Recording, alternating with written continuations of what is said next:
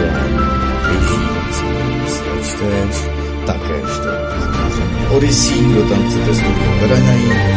A my se tady, a pánové, pojďme na třetí díl mírového vylidnění. Chcete-li genocid lidstva, války lidstvu, zemi, takhle se to zkrátka má. Jelikož těch věcí a informací je spousty dneska samozřejmě neuslyšíte. Pana VK a Vítka, čekali, jelikož si dali volno v průběhu teď tedy těch svátků a Vánoc,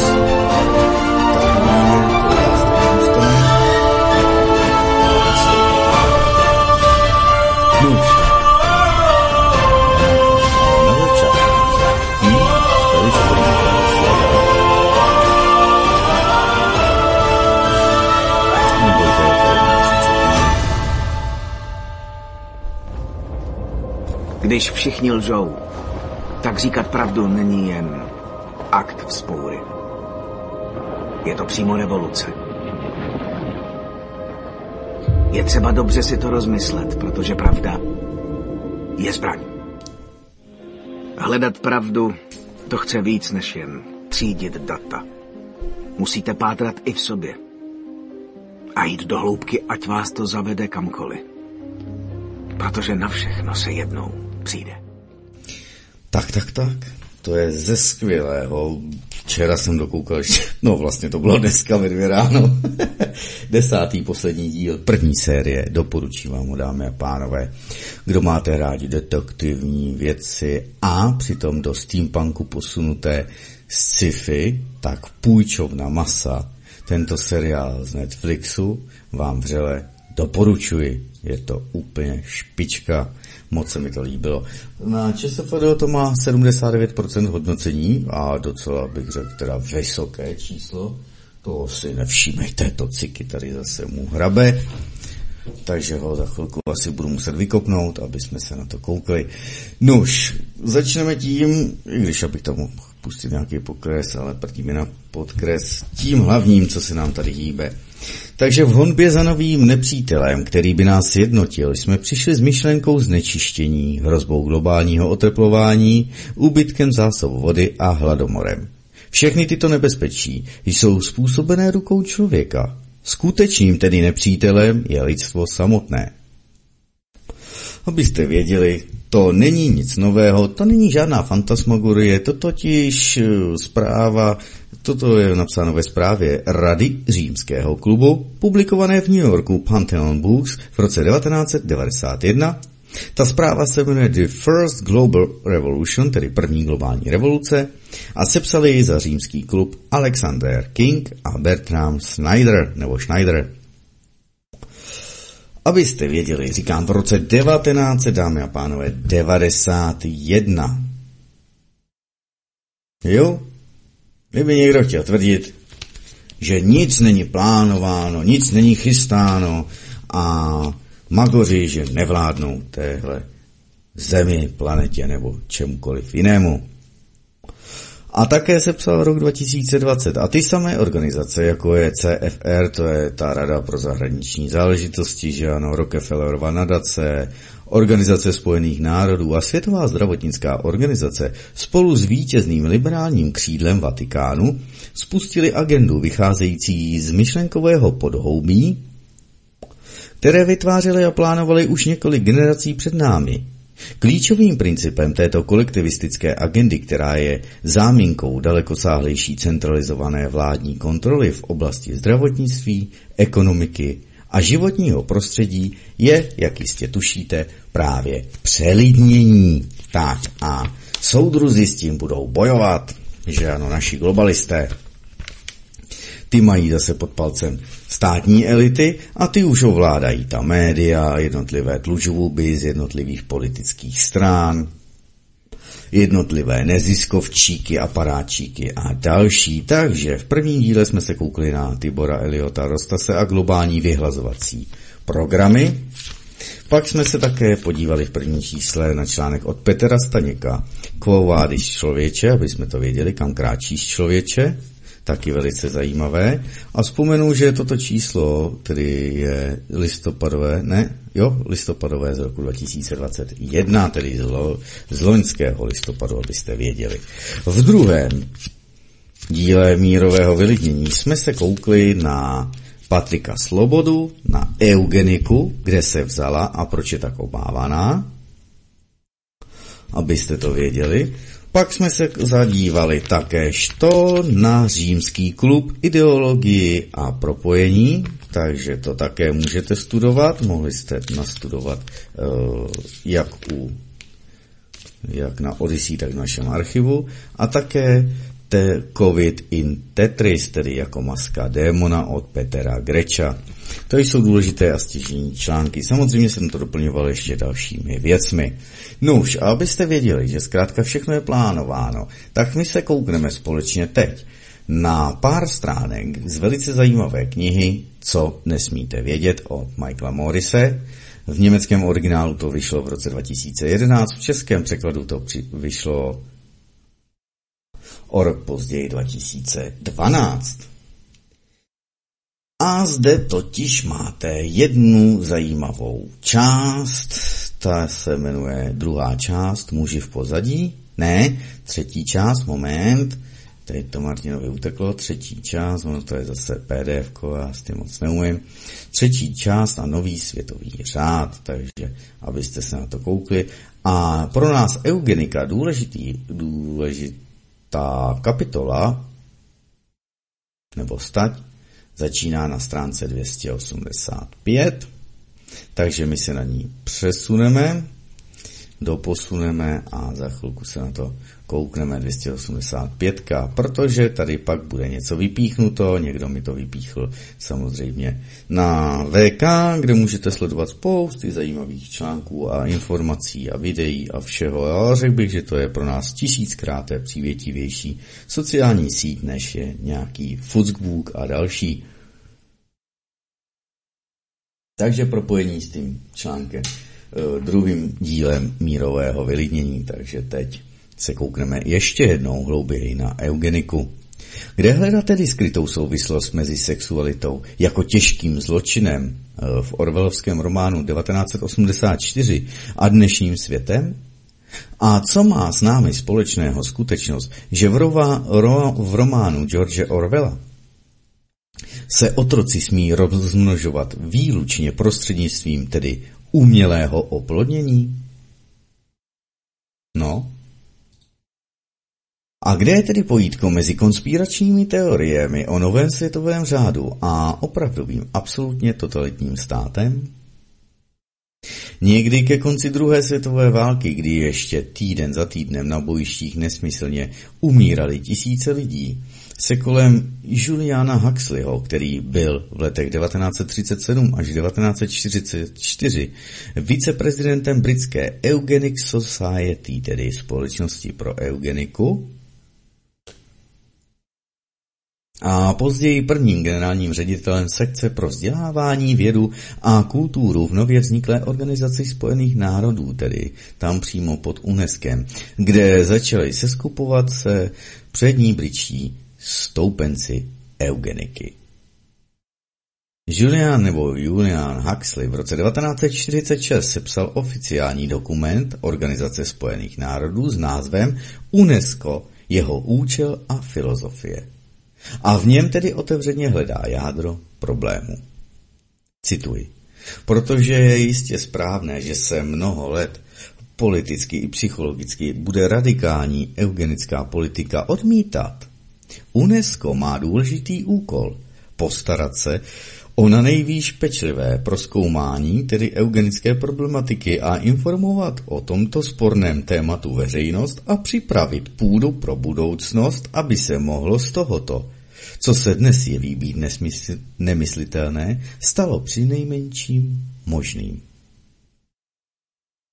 Takže o tom, že budou vyzvedávat lidské geny pozitivní věci, abyste měli, to, že si budou hrát na lbovi, to, že vám dneska už pomalu nabízejí, že geneticky si můžete naprogramovat dítě, jaké budete mít, aby to byl ten blondáček, že jo, chytrej,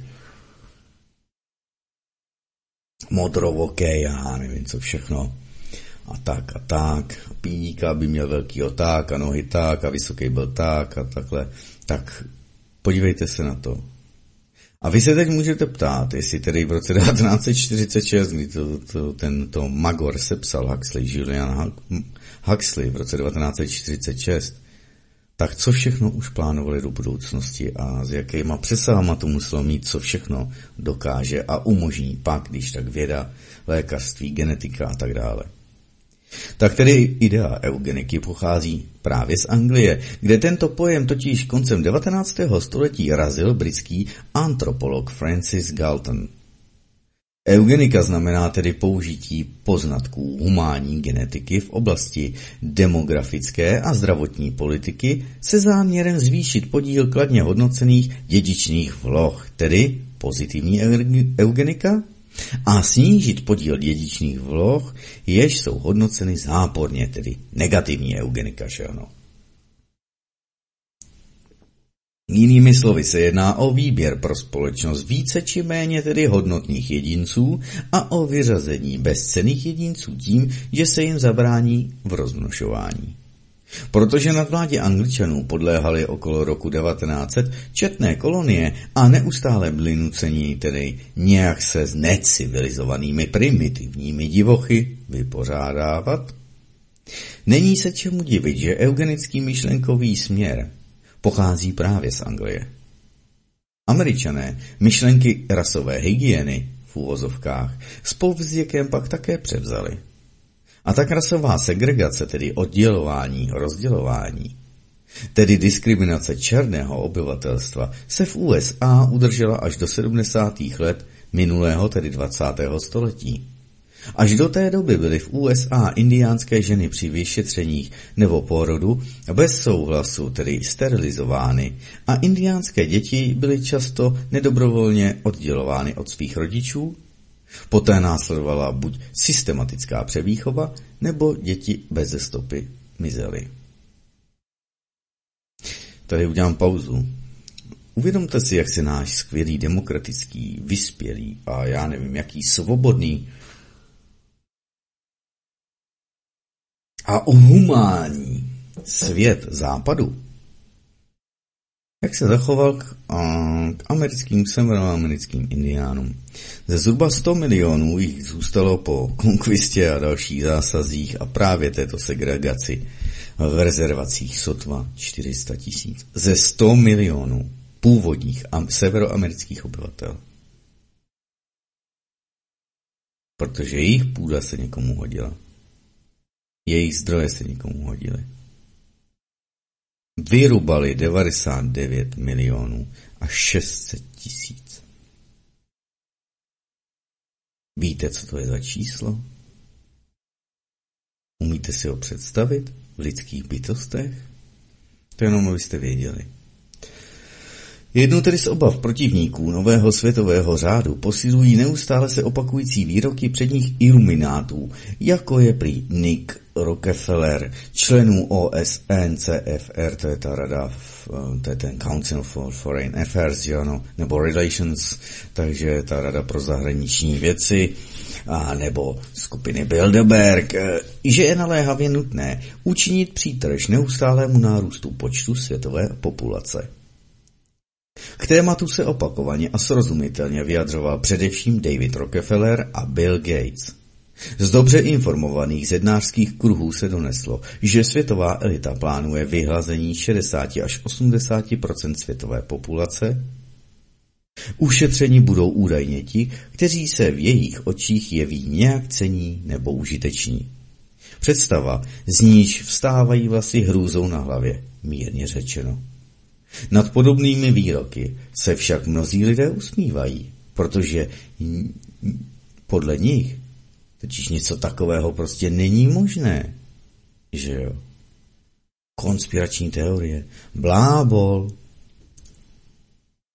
Již v roce tedy 1974 nechal tehdejší minister zahraničních věcí USA Henry Kissinger vypracovat studii, z jejíž výsledků vyplynulo, že největší nebezpečí budoucnosti spočívá právě v růstu počtu obyvatel naší planety. A to tedy především v zemích třetího světa. Toto, cituji, jak se to jmenuje, Memorandum 200 studie národní bezpečnosti. V anglickém názvu originále to je National Security Study Memorandum 200, zkrátka NSSM pomlčka 200. Henry Kissinger zde uvádí, že USA, Spojené státy americké, myšleno samozřejmě tato korporace, budou v budoucnu potřebovat stále více surovin. Přírůstkem, nebo přírůst, ano, přírůstkem světové populace by se zásoby těchto surovin neustále tenčily a tím pádem také zdražovaly. A proto by prý bylo rozumné obyvatelstvo v zemích třetího světa na místo podpory, tam tadadá, redukovat. Jo, v 74. roce tedy mluvil Henry Kissinger nebo psal zatím o redukování obyvatel e, zemí třetího světa.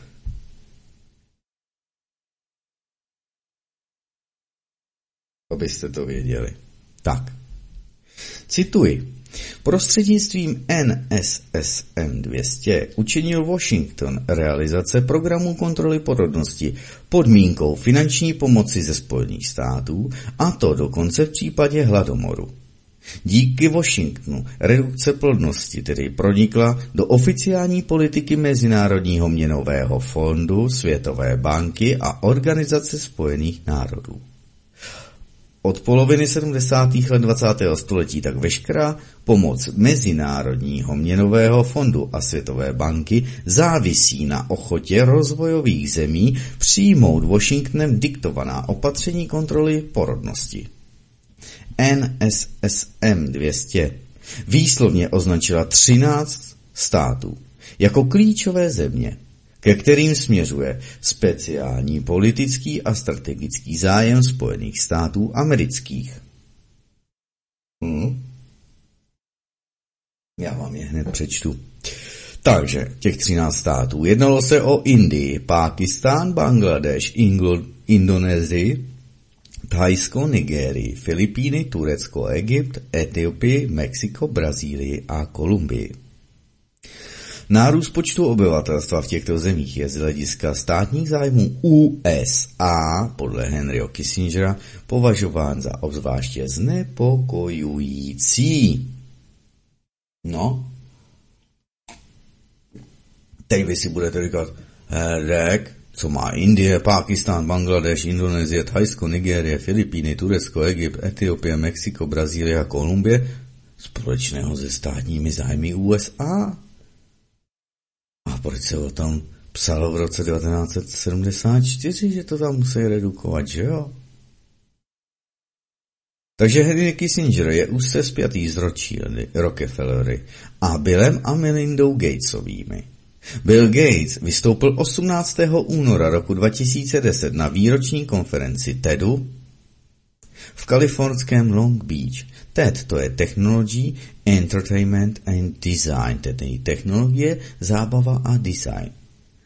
A Bill Gates tam vystoupil s přednáškou s názvem Innovation to Zero, inovacemi k nule. Po několika minutách přešel rovnou k věci. To video, dámy a pánové, by mělo být normálně na YouTube, mohli byste ho najít, kde tam říká to, co se, k čemu se dostaneme, tak hned to uslyšíte. Bla, bla, bla, cituji Billa Gatese. Jako první je to přelidnění. Dnes žije na tomto světě, tehdy, že ano, v roce tedy 19, 2010, 6,8 miliardy lidí, Brzy jich může být i 9 miliard.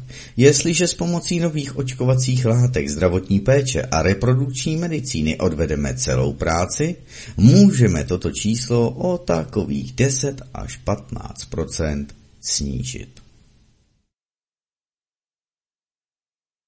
Jo? Rozumíte tomu?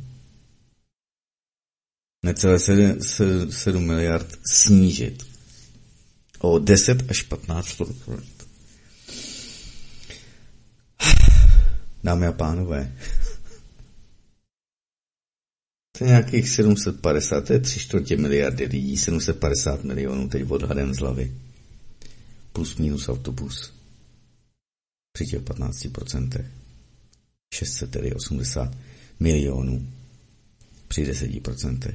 Uvědomujete si, jaké je to číslo, o čem to tento člověk, který je nám dáván za vzor, protože on odvočkoval celou Afriku a Bůh ví co všechno a je to takový mecenáš.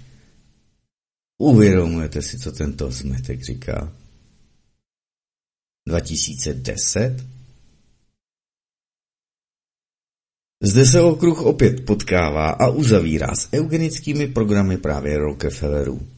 Tajný iluminátský minister zahraničí Gates, Bill Gates, s milou a přátelskou tváří skrytou za kulatými brýlemi, veřejně oznámil, že skrze svou nadaci, tedy s názvem nadace Billa a Melindy Gatesových, strká za účelem snížení počtu obyvatel země miliony dolarů do vývoje speciálního očkování. To je impulzem k vážné úvaze.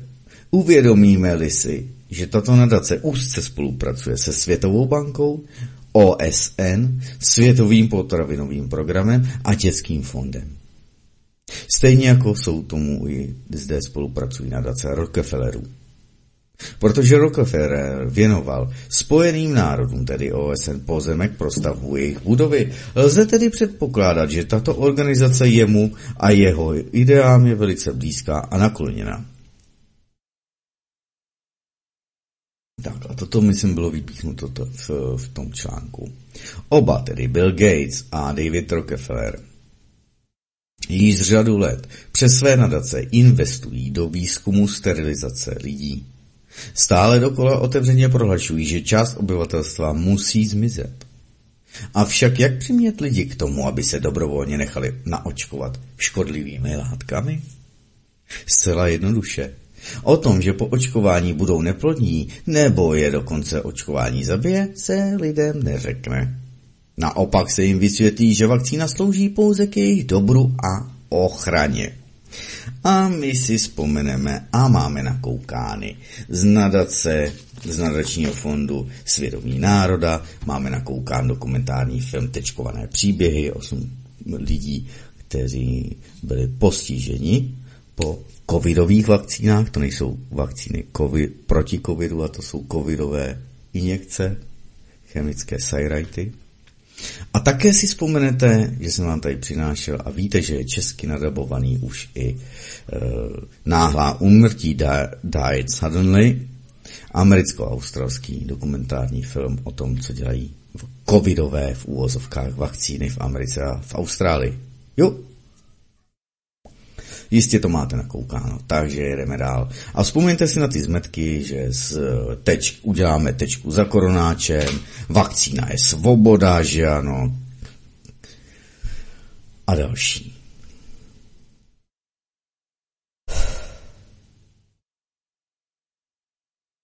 Aby sami dobrovolně běželi lidé k lékaři a škemrali o očkování. K tomu je potřeba jen nějakého hrozícího nebezpečí, něco, co by lidé zasvěcené dostatečně vystrašilo.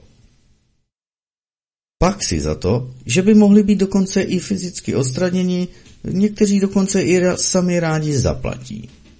Ale co může být takovým nebezpečím? A je něco vůbec takového možného? Inu, a co případ? Nebo příklad ptačí chřipky? Řeknete si, a ta byla málo nebezpečná. No a po ní zrovna. Po dvou letech přišla zase prasečí chřipka. Ve Spojených státech amerických bylo již jednou proti údajné prasečí chřipce v letech 1976 až 1977 naočkováno zhruba 100 milionů lidí. Kampaň tehdy byla přerušena, poté co obávaná epidemie nepřišla. Hm.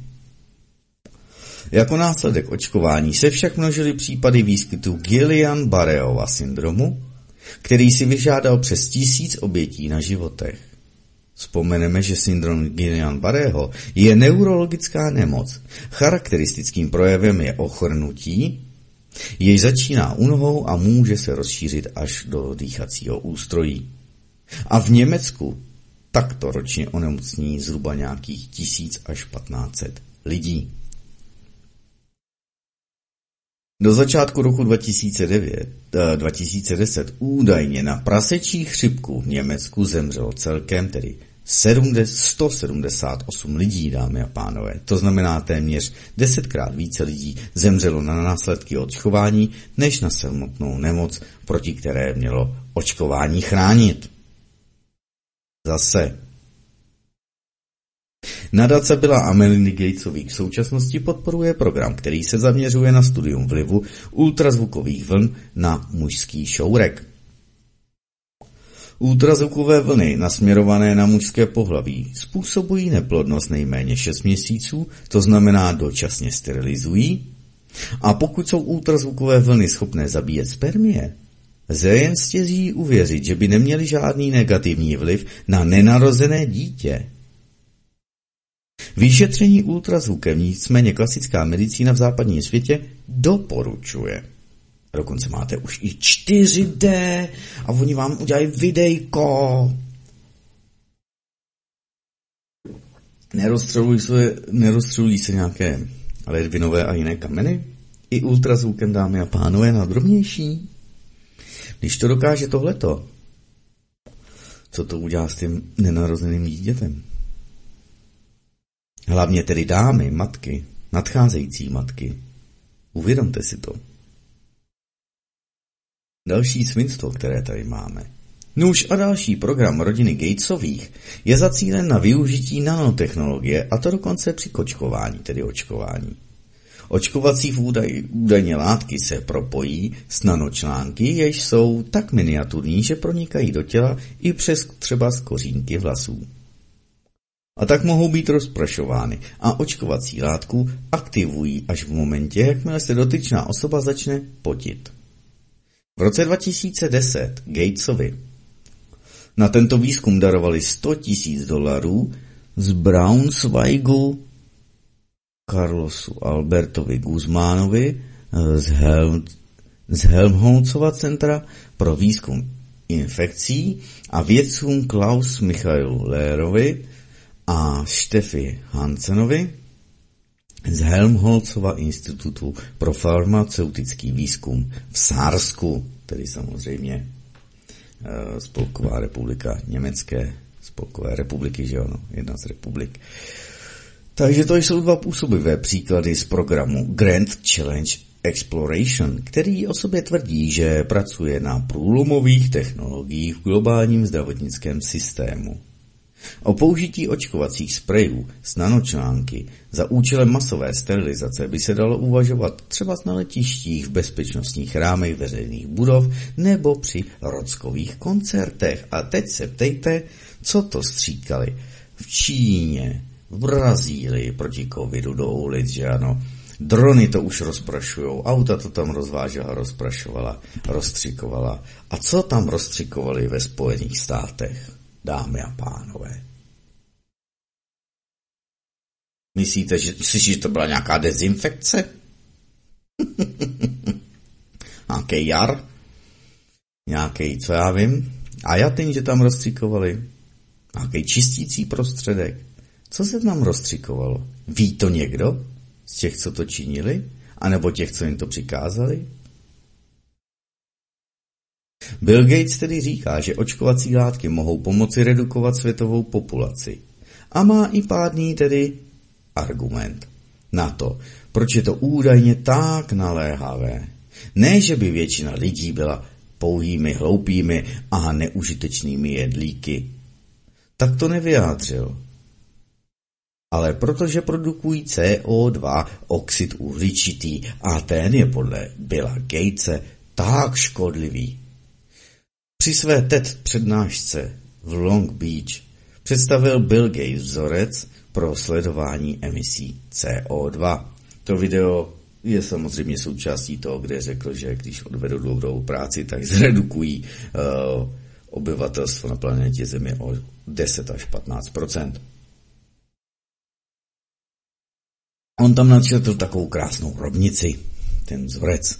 CO2 rovná se P krát I S krát E krát C. Takže P to je jako people, lidé, násobeno S, service for person, tedy uh, služby na osobu, E, to jsou energie na osobu, anebo na ty služby, a C je CO2 na jednotku energie. Dále uvedl, že aby se snížilo množství zlého CO2, bylo by nutné v jeho vzorci snížit jeden z faktorů na nulu. A prý nejjednodušší by podle, podle Billa Kill, Kill Billa Gatese bylo, kdyby se tak učinilo s faktorem P, jenž symbolizuje lidi. Což tedy nám říká, že méně lidí znamená méně CO2. Pokud bychom tedy drasticky snížili počet obyvatel země, bylo by to podle Billa mnohem lepší. Myšlenkový předchůdce iluminátů Huxley hlásal, že na místo diskreditovaného pojmu eugenika bude nutné dosadit pojmy jako je ochrana životního prostředí nebo ekologie. A v roce 1961 Sir Julian Huxley, mezi tím prezident Eugenics Society, spolupracoval s britským princem Filipem při zakládání fondu s názvem World Wildlife Fund, tedy WWF, Světový fond pro ochranu přírody, který měl sloužit k udržení lidského stáda na úzdě, a to ve jménu ochrany životního prostředí. Prvním prezidentem, tedy World, World Wildlife Fund WWF, byl někdejší člen SS holandský princ Bernard. Tak, abych vám to dal do souvislostí. Nacistické kořeny nacistické kořeny bruselské EU. Najdete normálně ke stažení, i to někdo načetl, u nás to načetl nevím kdo, takže si na to můžete kouknout. Ale normálně na úlož to najdete, jak knihu v textové podobě, ve formátu PDF a v dalších, tak právě i namluvené. Stejně tam najdete i, co nesmíte vědět. A u nás, myslím, tady tu knihu, co nesmíte vědět, načetl uh, Jarda Mencel, nejsem si tím přímo jistý. A díky vám už se mi samozřejmě dostala do rukou i kniha, tedy aspoň v elektronické podobě, právě nacistické kořeny bruselské EU. Přednášku a záznam přednášky máte na našem archivu svobodného vysílače. Prince Bernarda tam zmiňuji a samozřejmě také jsem jel z jednoho článku ohledně nebo právě zase z časopisu Zem a V, který vám dále budu doporučovat.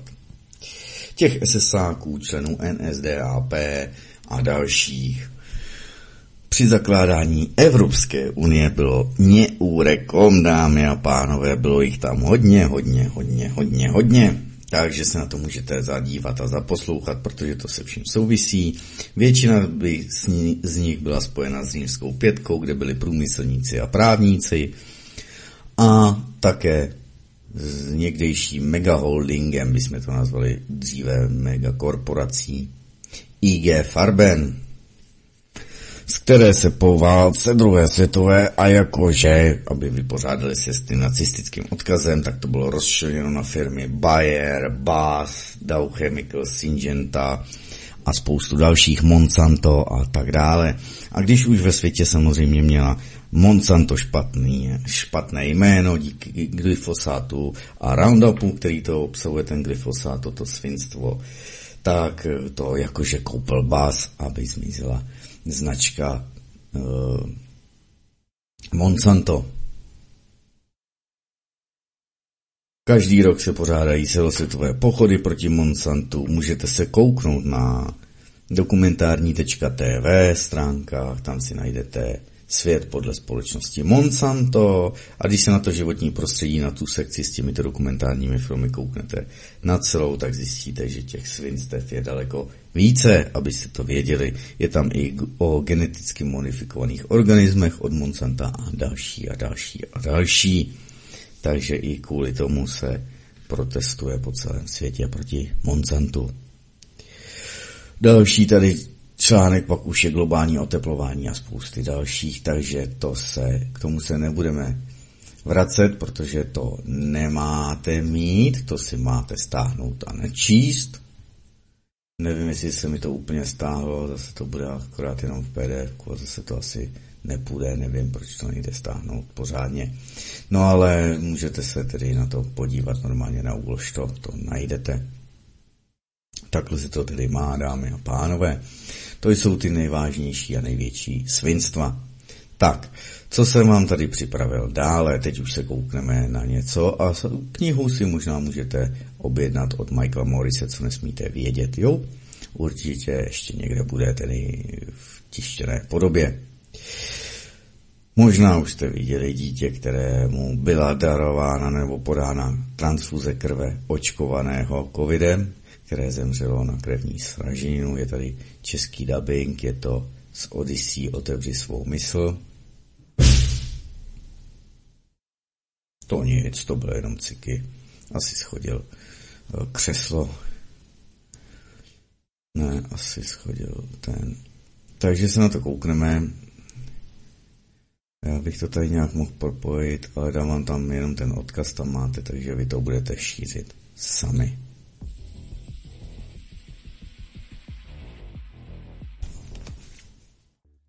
Pokud jste to přehlédli, účet DC Homecoming na Twitteru zhrnuje nejnovější hororový příběh naší doby. Ve státě Washington se narodil chlapeček jménem Alex s vrozenou srdeční vadou, kterou lze z 95% přežít.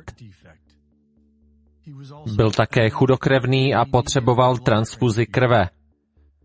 V roce 2021 rodičům malého Alexe zemřela blízká kamarádka na infarkt krátce poté, co dostala COVID vakcínu.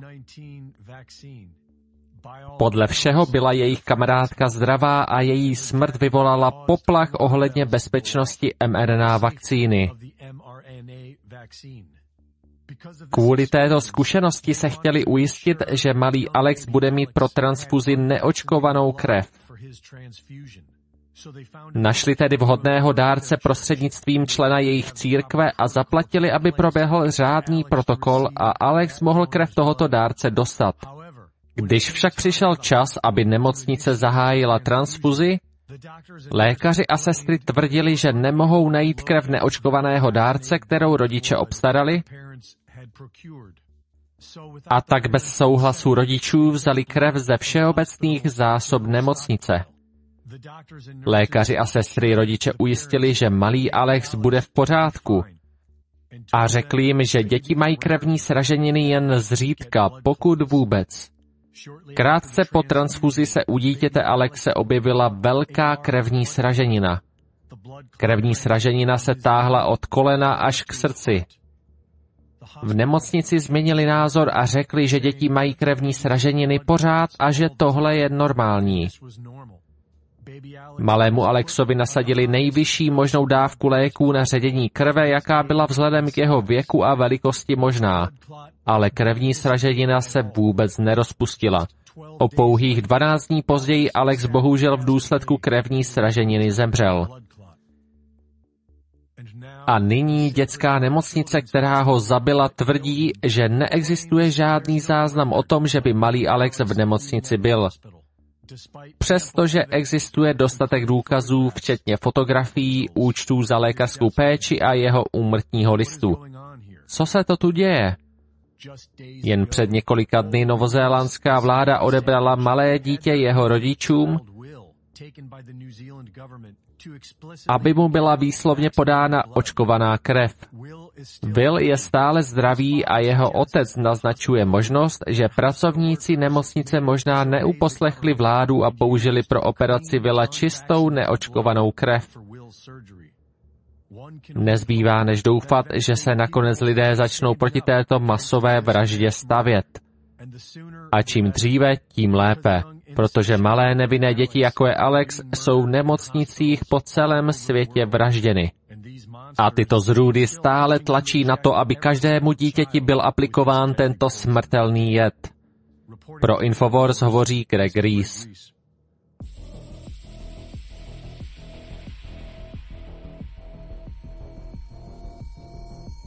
No, dámy a pánové, tak co? Takže www.otevři svou mysl, případně to najdete i na Odyssey, což jsem ani nevěděl, takže musíme dát sledovačku, musíme se přihlásit, Martine, a musíme dát sledovat, protože je to velmi důležité.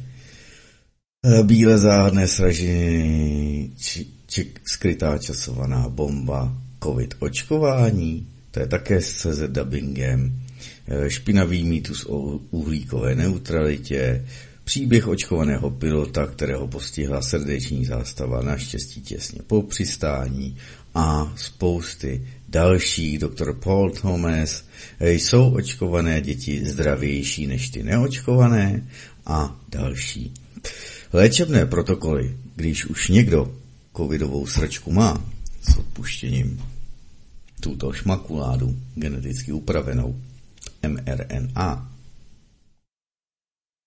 tak Kerry, doktorka Kerry, Kerry Medeová, její videa také najdete, možná i z titulky dabována asi nejsou, ale protokoly pro to, jak očistit, jestli máte dvě tečky, tři tečky, tak máte.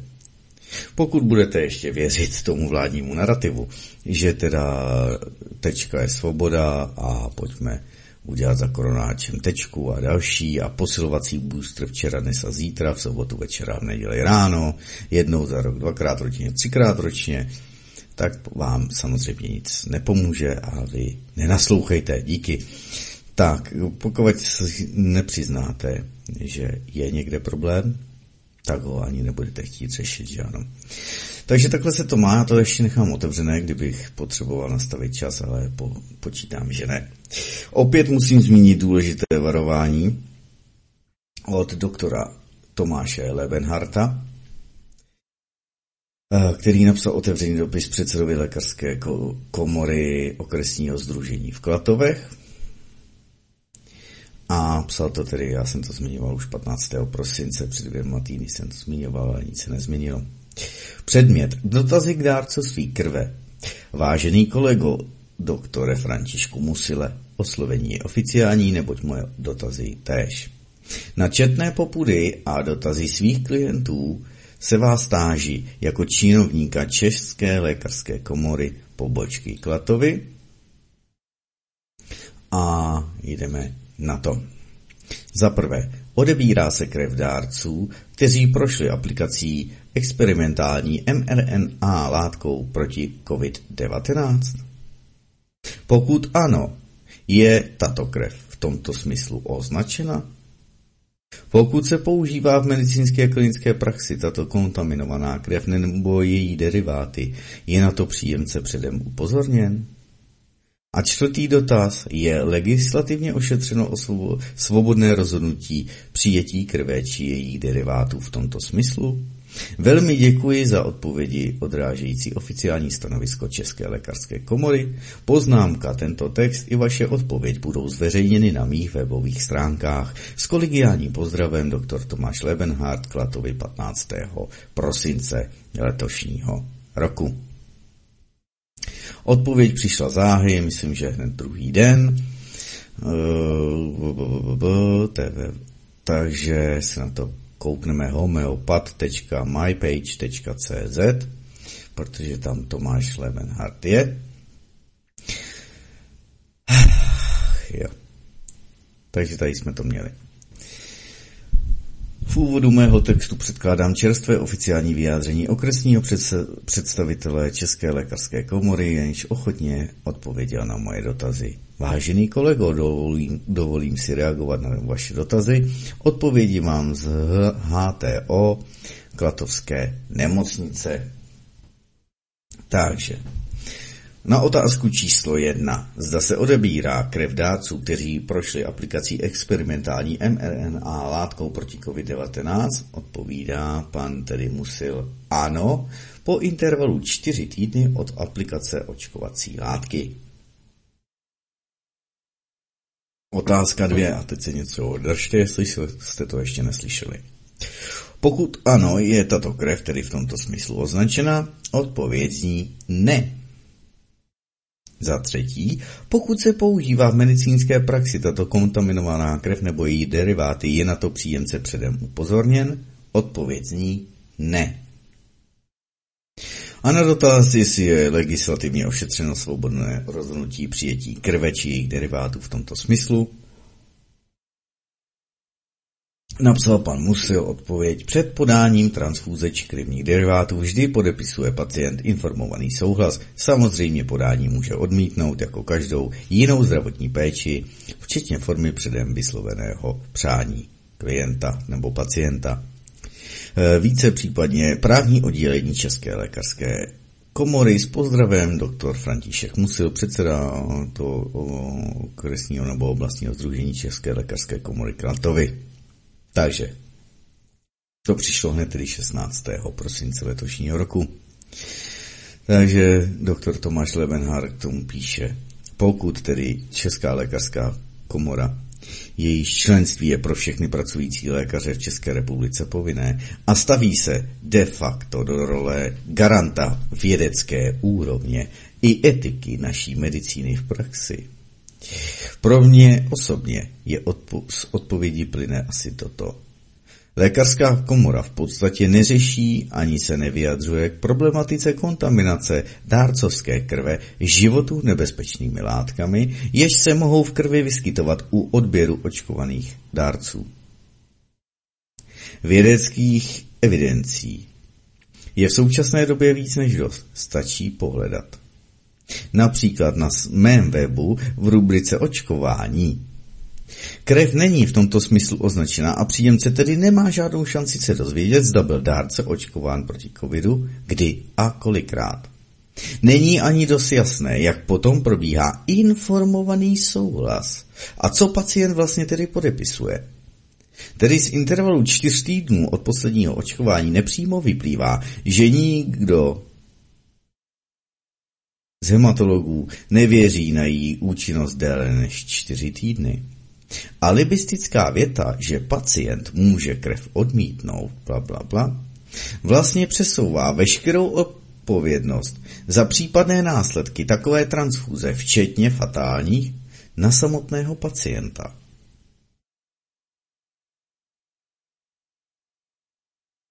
M. Tma. Mimochodem po světě začíná velká aktivita základní, zakládání krevní bank od neočkovaných dárců. Pro evidentního příjemce, jež se právem obávají tedy vážných následků příjmu krve kontaminované, nejrů, kontaminované nejrůznějšími svinstvy a například ty krevní banky už vznikají tedy ve Švýcarsku. Velmi rád bych se v krátké době dožil této aktivity i u nás v České republice, a to tedy s pozdravem doktor Tomáš Lebenhardt dámy a pánové. Takže darovat krev může každý, kdo má čtyři týdny po poslední tečce v čelce, covidové sračce. A vy se to nedozvíte, když vám to bude podáváno. Co s tím uděláme?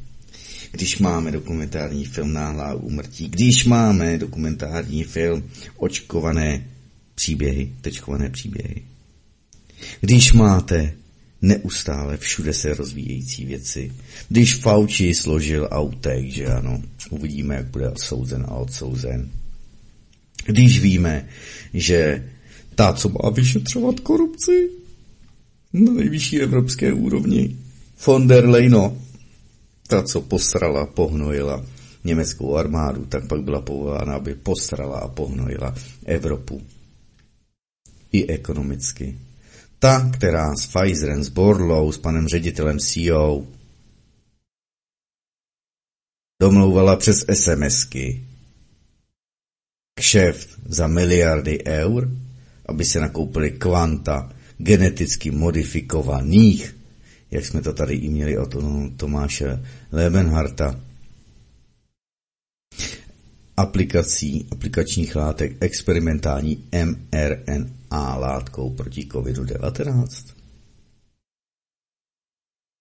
Stále je to experimentální. Bylo to povoleno jenom pro nouzové použití a víte, že nouzový stav, pokud se pletu, tak mě opravte, z krizového zákona nikde nevyplývá a není všechno to byla blamáž zase politiků a médií, a v úvozovkách odborníků všech zaporovaných prestitutů a prestitutek a prodejných prostitutek a prostitutů, ať politických, tak mediálních a lékařských a vědeckých a dalších. Nouzový stav neexistuje, nikdy nebyl a bylo nám to nanuceno. Vy se samozřejmě můžete kouknout na SÚKL, vy se samozřejmě můžete kouknout na Evropskou EMU, kde popisovali ty 22 nežádoucích účinků těchto experimentálních sraček mRNA, těchto šmakulát. Můžete se na to podívat? Já jsem vám to tady přinášel. Všechno to znělo, když jsem to tady načítal, jak neurotoxin,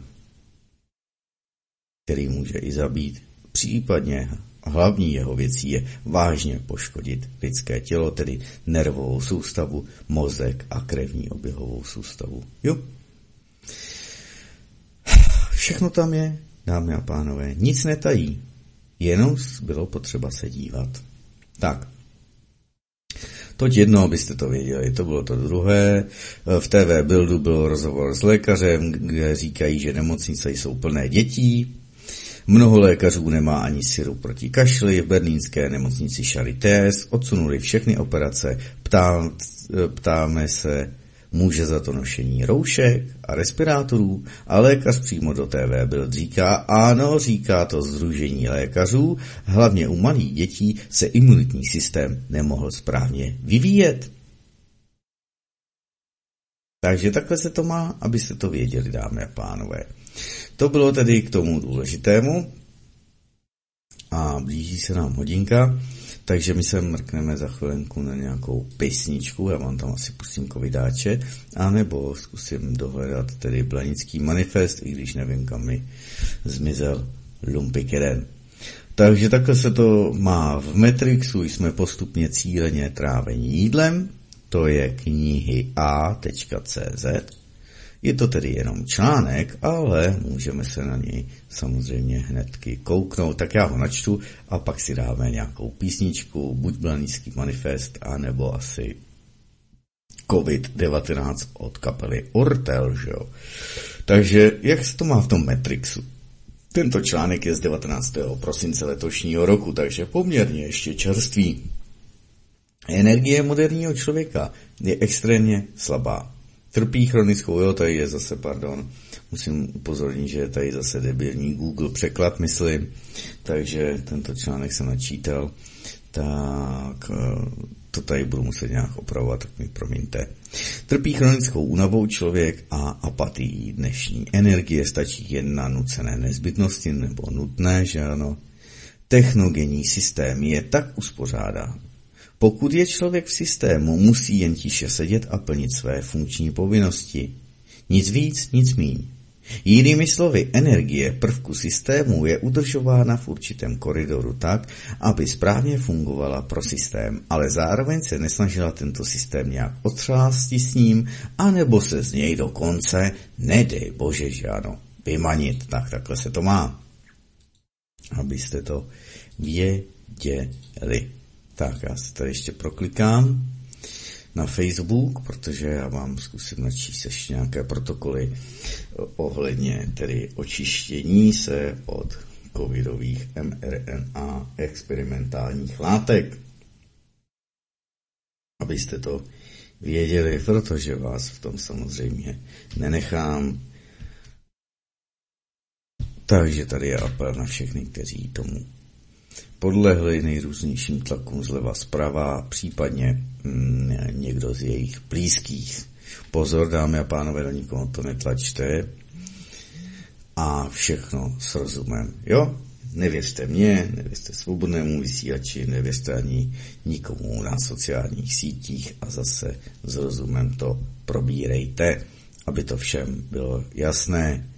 Nebudu za nic strkat ruku do ohně a zkrátka pokud se vám snažím pomoci, tak je to v mém, eh, s mým dobrým úmyslem,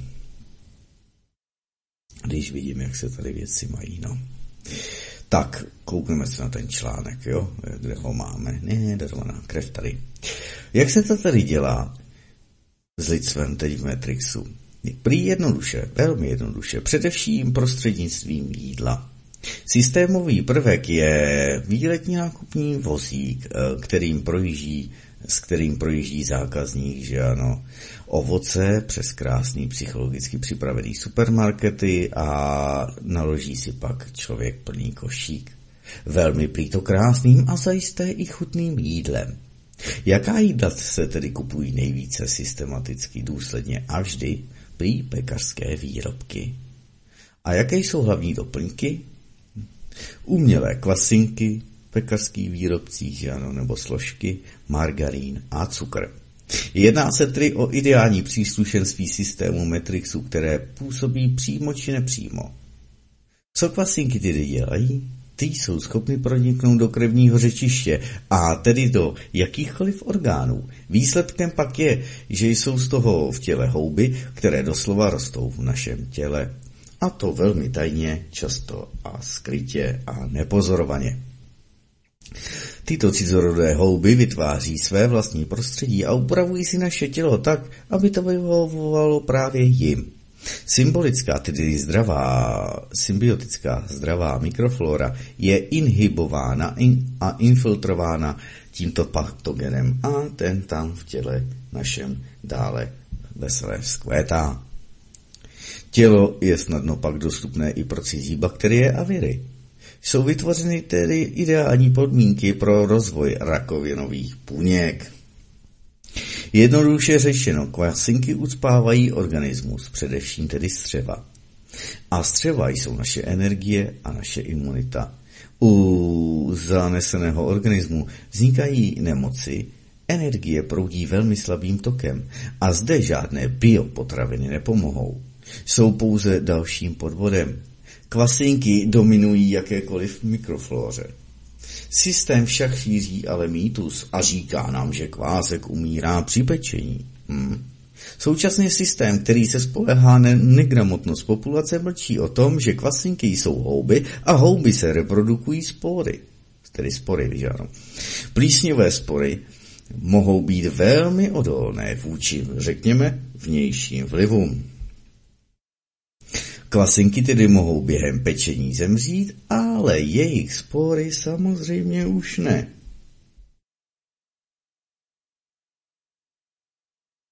Jo, byste to věděli.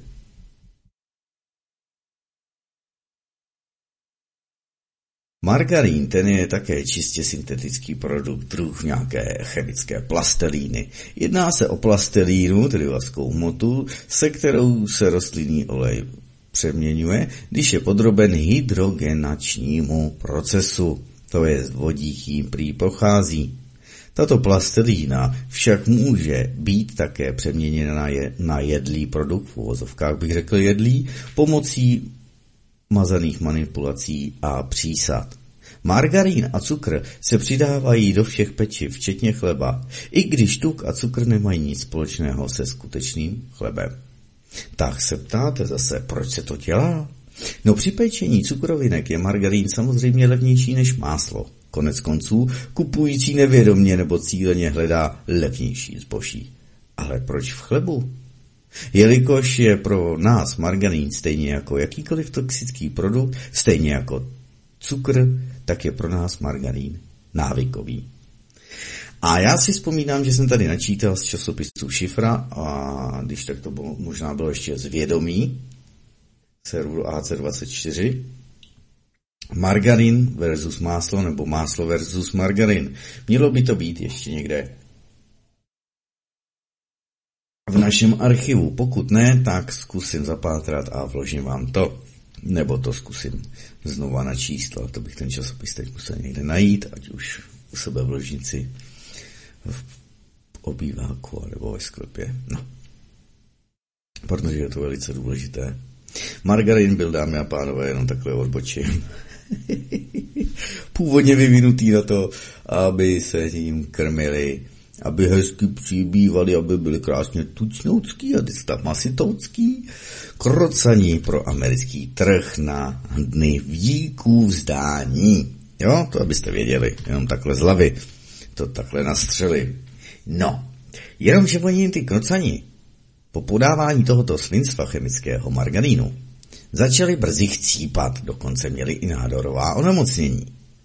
A tak si koumáci řekli, když jsme do toho narvali tolik a tolik peněz a máme už všechno rozjeto, firmy a linky už jedou, co my s tím budeme dělat, když nám chcípají ty krocani a nedorostou nám na tu jateční, uh, jateční velikost a váhu na ten náš díku, den díků vzdání.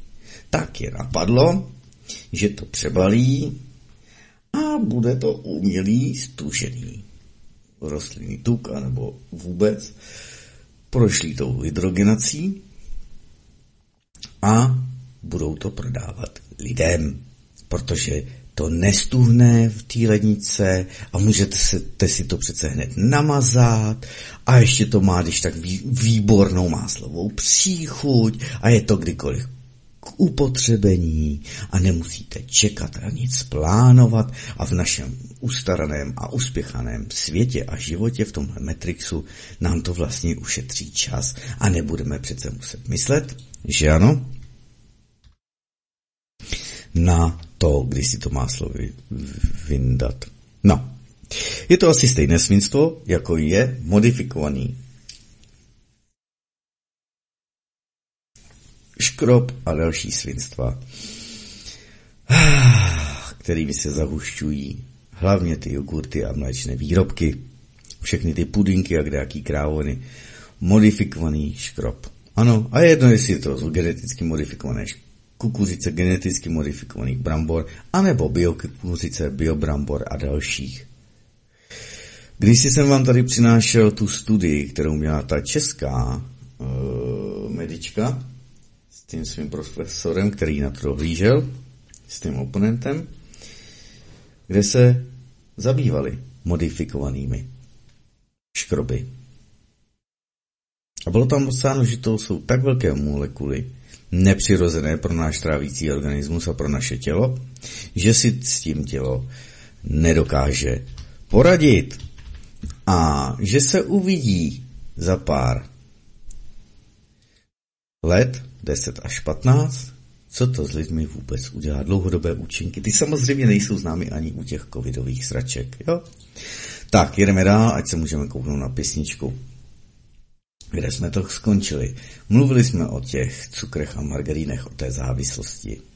Při pečení, jo, to jsme tady měli. Jak to funguje? Funguje mechanismus závislosti? Dámy a pánové, o tom cukru jsem také několikrát mluvil a o sladidlech.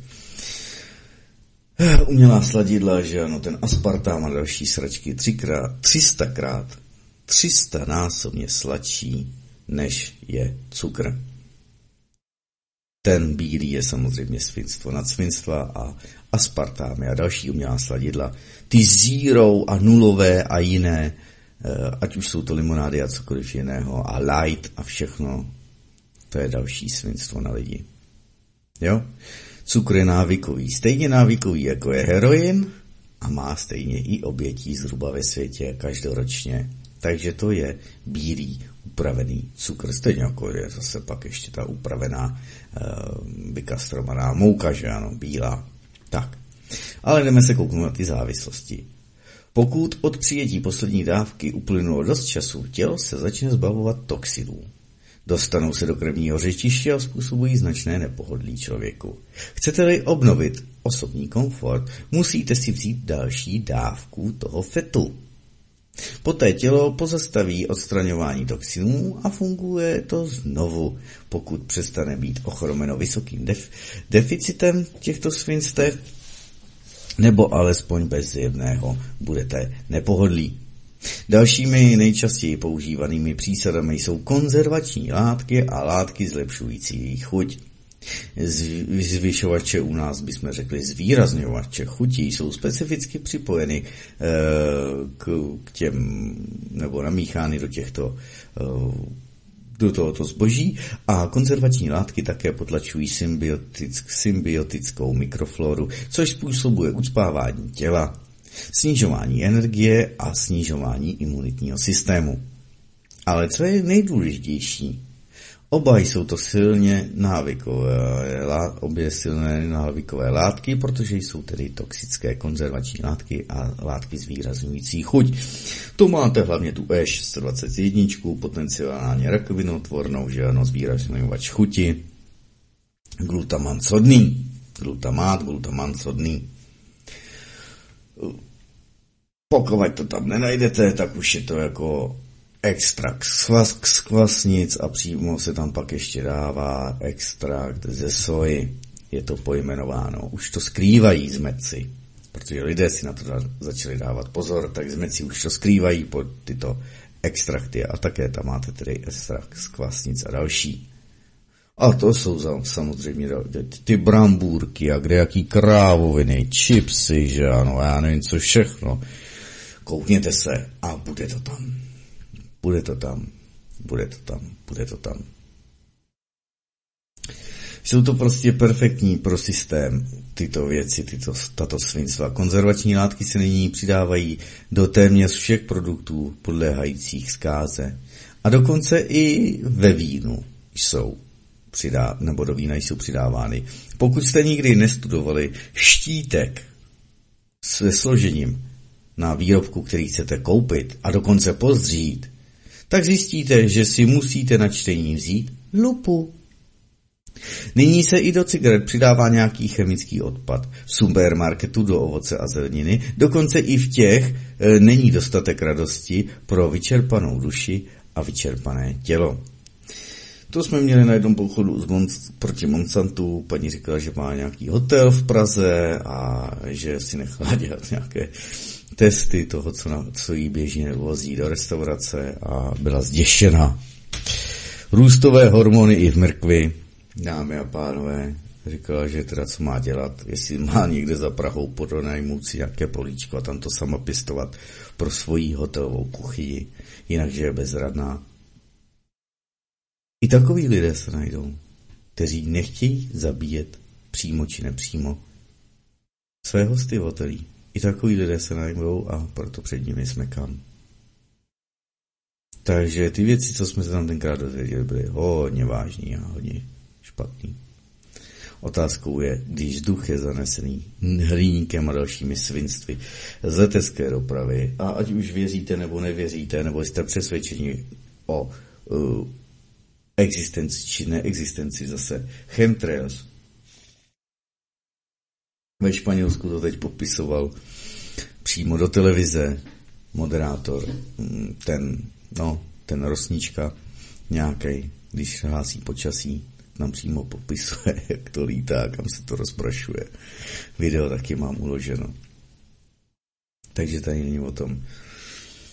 Půda je zatížená. Zase koukněte se na Kauspiracy, tento dokumentární film o těch zločinech v zemědělství. Kauspiracy, kráva CO, 2 TV, Kauspiracy jako spiknutí krav.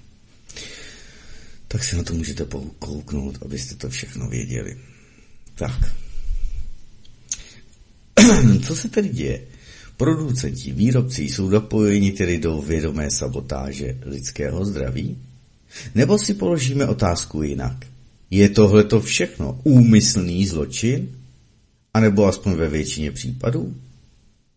Jednoduše systém je tak zorganizován a jeho prvky žijí a působí jako v hypnoze, nebo doslova v delíriu, v anestezii. Systém nutí lidi myslet a chtít, co je pro systém prospěšné. Technogenní systém je obecně sofistikovaný, vše v něm je optimalizováno a propojeno, vše je svázáno, případně, příkladně jako ruce a nohy. Vše funguje tak, že pravidelně lidé onemocní. Což je samozřejmě velmi dobré pro systém. Znamená to, že nemáme dostatek energie a krmíme cíleně financemi obsluhující a pomáhající lékařský a farmaceutický průmysl, což jsou zločinci tohoto systémového biznisu. V systému v Matrixu nás nutí žít podle jeho pravidel, jinak nepřežijeme. Uděláme to nejprve, protože musíme, a pak se z toho stane zvyk, tedy zase systém. V podstatě se stáváme feťáky a závisláky na jedech v potravinách. Původní chléb byl pečen z přírodního kvásku a bez nějakých margarínů a cukru a dalších. A ve válečných letech byli výrobci potravy nuceni přejít na něco, co funguje rychle a urychluje technologický proces, tedy na ty kvasnice. A nahradit drahé máslo. Použili tedy levný, i když pro člověka toxický jed margarín. A pak se to stalo zvykem, nedílnou součástí technologie Matrixu. Toxiny však nějak neodvádíme, jsou uloženy v našem těle jako ve skladišti chemického odpadu až do kritického množství a poté prakticky explodují. Výsledkem jsou nemoci. Mnoho nemocí. Po 40. roku jsme již odpadním materiálem, skládkou a nikdo nás nepotřebuje. Pokud se vám podaří obsadit pohodlné, dobře placené a stabilní pracovní místo v systému, stále máte nízkou kvalitu života, sotva taháte popruh. Neustálá, nepřetržitá intoxikace je hlavní příčinou chronické únavy, civilizačních chorob a náhlé smrti v nízkém věku. Jaká je cesta ven a existuje vůbec? Úplně vypadnout ze systému samozřejmě nelze, stejně jako utéct si řekněme ze života, pokud nechcete být poustevníkem. Systém kolem nás je objektivní realitou. Je v něm nutné existovat a harmonický systém používat pro jeho uspokojení a neničit sebe. A zločinná pravidla systému mohou být obejita, pokud se to provádí správně. Existuje tedy mnoho způsobů, jak systémové pasti obejít. Je to podobné jako být eh, tedy v psychiatrické léčebně. Toto je z knihy Vadima Zelanda Kuchyně předků. Odkaz na tento článek máte v popisu pořadu. A pana Lebenharta odkaz na ten jeho dopis tam dám také, takže se na to budete moc kouknout, abyste neříkali, že jste zase díky Martinovi o něco přišli a nemohli jste dohledávat a byli jste o něco pochuzení. Aj, a teď jsem si rozhodil svůj ušo rozbitý a prasklý spider svého pavouka na mikrofon, takže kdo máte, prosím vás, náhradní. Ne, ne, zatím se nenašel, že bych to mohl někde objednat přímo. Na SC440 T-Bone mikrofon, tak Spidera Eh, tripoda mám i s tím šroubem, ale ten samotný Spider je z hliníkové obruče a ten se mi trošičku rozbil a teď, teď ho tam asi nedávám správně. Takže já s tím počkám. Dobrý, teď je tam správně, nebo jestli víte, jak lepit hliník, já to zatím nevím. nevím, že se svařuje a nějakým lepidlům chemikáliím moc nechci důvěřovat a nechci to tady pak čmuchat každý druhý den při vysílání. No, tak kdo byste věděli, tak dejte vědět. Takže vám teď dávám i Tomáše Lebenharta, abyste se na to mohli kouknout, darvaná krev zamýšlení a vlastně ty otevřené dopisy, nebo otevřený dopis a je to důležité, dámy a pánové. Takže já to tady teď nacvakám, abyste to viděli a slyšeli. Už tam mám nachystaný, teda uh, uh, nedám tam Ortela, dám tam tedy Blanický manifest a uh, kde pan Černý, Vojtek, Bláha, Iziáš, Proteus a Darlanda, takže se na to koukneme. Je to velice důležité k tomu covidu, doufám, že tam nebudou nějaký DGŠ reklamy. Hned jak to tady nečte, tak vám to tam pouštím. Někde to mám v počítači, ale znáte chaos, když se to stavuje, tak zase nevím, kde bych to teď rychle našel, protože ono je teda možný, že to tady někde uložený mám, ale nejsem si jistý vůbec. Kde? Tuhle písničku. No, tak jdeme na to příjemný poslech.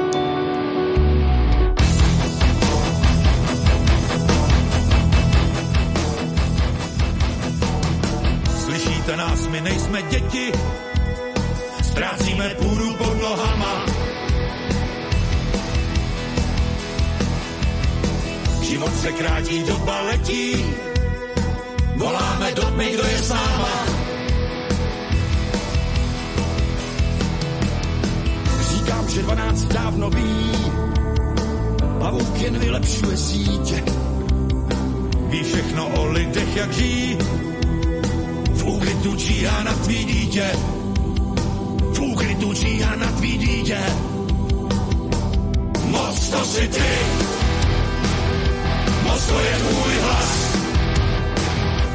mlčení je souhlas, možná přichází tvůj čas. Moc to jsme my, moc to je náš hlas, moc to si ty, musíš zvolit ty.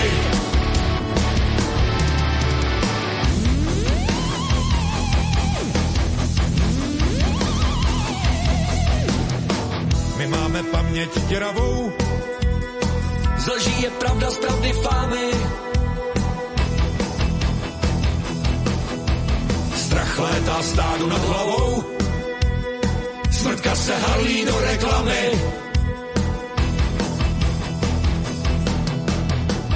Časy se před očima mění, ptám se, jak je můj řeče dlouhý. V mlhách se skrývá vysvětlení, povstat nebo zavraždit svý touhy. Povstat nebo zavraždit svý touhy. Moc to jsem já, moc to je tvůj hlas. Mlčení je souhlas, možná přichází tvůj čas. Moc jsme my, moc to je náš si ty, jen musíš zvolit ty.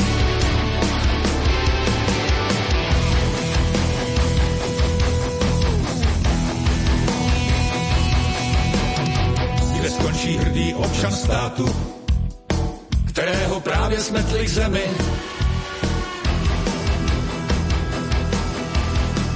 Svoboda oběť atentátu, možná se sejdem za mřížemi. Slyšíte nás, my nejsme děti, už toho máme plný zuby. Memento mori roky letí, nebudeme držet huby, nebudeme držet huby. Moc to si ty, je tvůj hlas, mlčení je souhlas, možná přichází tvůj čas.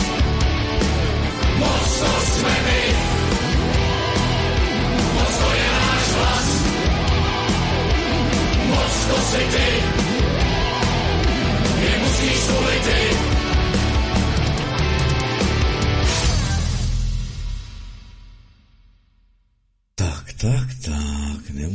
Držet huby, banický manifest.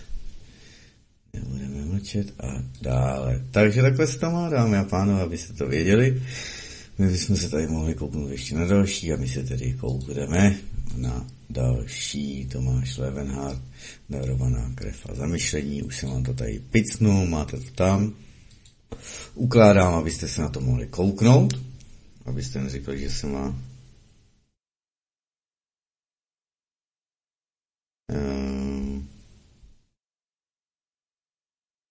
že jsem vás o něco uchudil a hned se jdeme kouknout dále. Tak.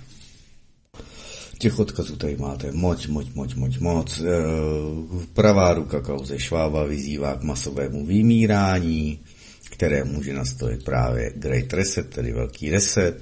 Nakladatelství Riva, R-I-V-A, měkké I, nakladatelství Riva. Tam si dajte Klaus Schwab a můžete si objednat eh, Great Reset, Velký reset. Stejně tak si můžete objednat tu skvělou knihu, z které vám ještě dlužím třetí kapitolu, že ano, pravda o COVID-19, odvalení velkého resetu, lockdownu a vakcinačních pasů a nového normálu. Takže takhle se to, to, to takhle se to má. Takže se na to jdeme kouknout. Svět. Objevilo se video, které ukazuje, že Světové ekonomické fórum, vedené nechvalně proslulým globalistickým králem Klausem Schwabem, plánuje rozpoutat masovou genocidu jakožto katalizátor slibovaného velkého resetu. Yuval Noah Harari, který je označován za Švábovou pravou ruku, je právě v propagační, na propagačním turné, to bylo v listopadu letošního roku, na ně, němž propaguje novou knihu, kterou údajně on napsal. V této knize klade otázky jako například, k čemu potřebujeme tolik lidí? Hmm? Nyní tedy, když globalisté získali téměř úplnou kontrolu nad vším, jsou zřejmě připraveni vyřadit stádo lidských otroků. Začalo to v tomto posledním díle pandemii wuhanského chorotavirusu COVID-19, po němž následovala ruská invaze na Ukrajinu. K tomu přistupuje prudce rostoucí inflace, selhání dodavatelských řetězců, nedostatek potravin, že ano, ničení úrody a další ekonomická nestabilita. To vše se mísí v dokonalou bouři globálního šoku a strachu. Harariho poslední uniklé výroky, v nichž označuje neglobalisty za obyčejné lidi, kteří jsou plně k dispozici, obhajují postoj sebevědomé nadřazenosti a globalistické nadřazenosti. Pan Harari eh, Hmm. Kde to mám nadřazenosti? Harari také říká, že obyčejní lidé pod ním se právě obávají budoucnosti, protože jejich život může kdykoliv skončit. Podle jeho slov by to nebyla velká, žádná velká ztráta, protože neglobalisté jsou nadbyteční. Drtivou většinu z nás prostě nepotřebují. To říká tento izraelský globalista. V budoucnosti, kterou budou řídit v úvozovkách chytří lidé, konstatuje dále Harari, budou obyčejní lidé přirozeně čelit zvýšenému pocitu úzkosti a strachu z toho, že zůstanou pozadu. A technicky vzato má pravdu. Ti, kdo odmítnou nastoupit na Kristovu archu, budou v Harario globalistické dystopii skutečně opuštěni. Drtivou většinu z vás prostě nepotřebujeme, prohlásil Harari nahlas a bez ostychu a věřil, že je prakticky neporazitelný. Jak jsme již dříve informovali, Harari, izraelský historik a profesor na Hebrejské univerzitě v Jeruzalémě, otevřeně přiznal, že on a zbytek jeho globalistické kabaly rozpoutávají transhumanismus jako svou osobní technologickou Noémovu archu, což znamená, že věří lži, že manipulace z jejich DNA a genetickými plány jim nějakým způsobem zajistí věčný život, zatímco nás ostatní buď likvidují nebo promění v jejich trvalé otroky. Dříve se v mluvení o takovýchto věcech vysmívali a označovali to všichni za konspirační teorie. Nyní ale prý máme plán, který vychází přímo z úst samotné globalistické kabaly a to bez jakéhokoliv ostychu. Dalším otevřeným globalistou, který nedávno prohlásil, že svět má rakovinu a tou rakovinou je lidstvo, je úředník Rockefellerovy nadace Ellen Gregg. S dvěma G na konci. Samozřejmě s výjimkou jeho samotného. Princ Filip, manžel zesnulé, zesnulé královny Alžběty, podobně věří, že lidstvo je rakovina, kterou by si přál on vymítit tím, že až zemře, tak by se vrátil na ži- k životu jako zabijácký virus. Dnes již zničené georgijské Guidestone, tedy ty poradní kameny, že ano, odhalovali, že plán globalistů na jejich zamýšlený nový světový řád počítá se snížením světové populace zhruba e, eh, 8 miliard, což je současný počet na pouhých 500 milionů, půl miliardy. Nuž a bývalý prezident Bill Clinton, že ano, ten ornitolog, e, Aniž bychom to věděli, podepsal během svého působení tzv. biodiverzitní smlouvu, která obsahuje výslovně uvedený cíl snížit počet obyvatelstva světa, nebo obyvatel světa alespoň pro začátek na jednu miliardu. Na úrovni obyčejných lidí se globalistům podařilo minimálně dobře přesvědčit miliony obyvatel západu, aby podporovali masovou genocidu prostřednictvím potratů a dokonce infanticity, která představuje vraždu dítěte poté, co upustilo již dělohu.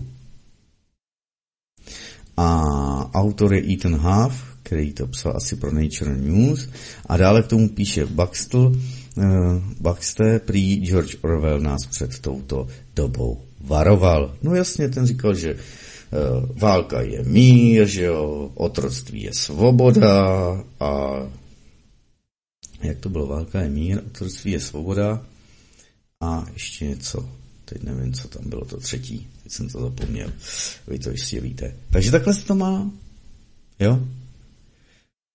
A vy jste to věděli, odkud to původně bylo. newstarjet.com to vyšlo Klaus Schwab. Tento zmetek a další. Takže oni vám to přímo říkají. A přímo to souvisí, dámy a pánové, zase s tím seriálem, z kterého jsem měl té pravdě o tom hledání, že všechno nakonec vyjde na povrch, s tím seriálem Půjčovna masa opravdu vřele vám ho doporučili k nakoukání. Aspoň první sérii a už jsem nažalovený na druhou. A zase jeden zajímavý počin z Netflixu, takže jako vždycky nám to tady pouštějí, stejně jako máte Elysium, stejně máte jako Equilibrium film, stejně jako jste měli spousty dalších, teď jsem zapomněl, jak se s tím jak se jmenuje o tom transhumanismu, jak, to, jak přinesl to své vědomí do počítače a pak tam za vlastně ničil lidi. Ale už před tady tím hraním si na bohy víte, že Klaus Schwab prohlásil, že Bůh už neexistuje, Bůh je mrtvý a místo něho nastoupili oni.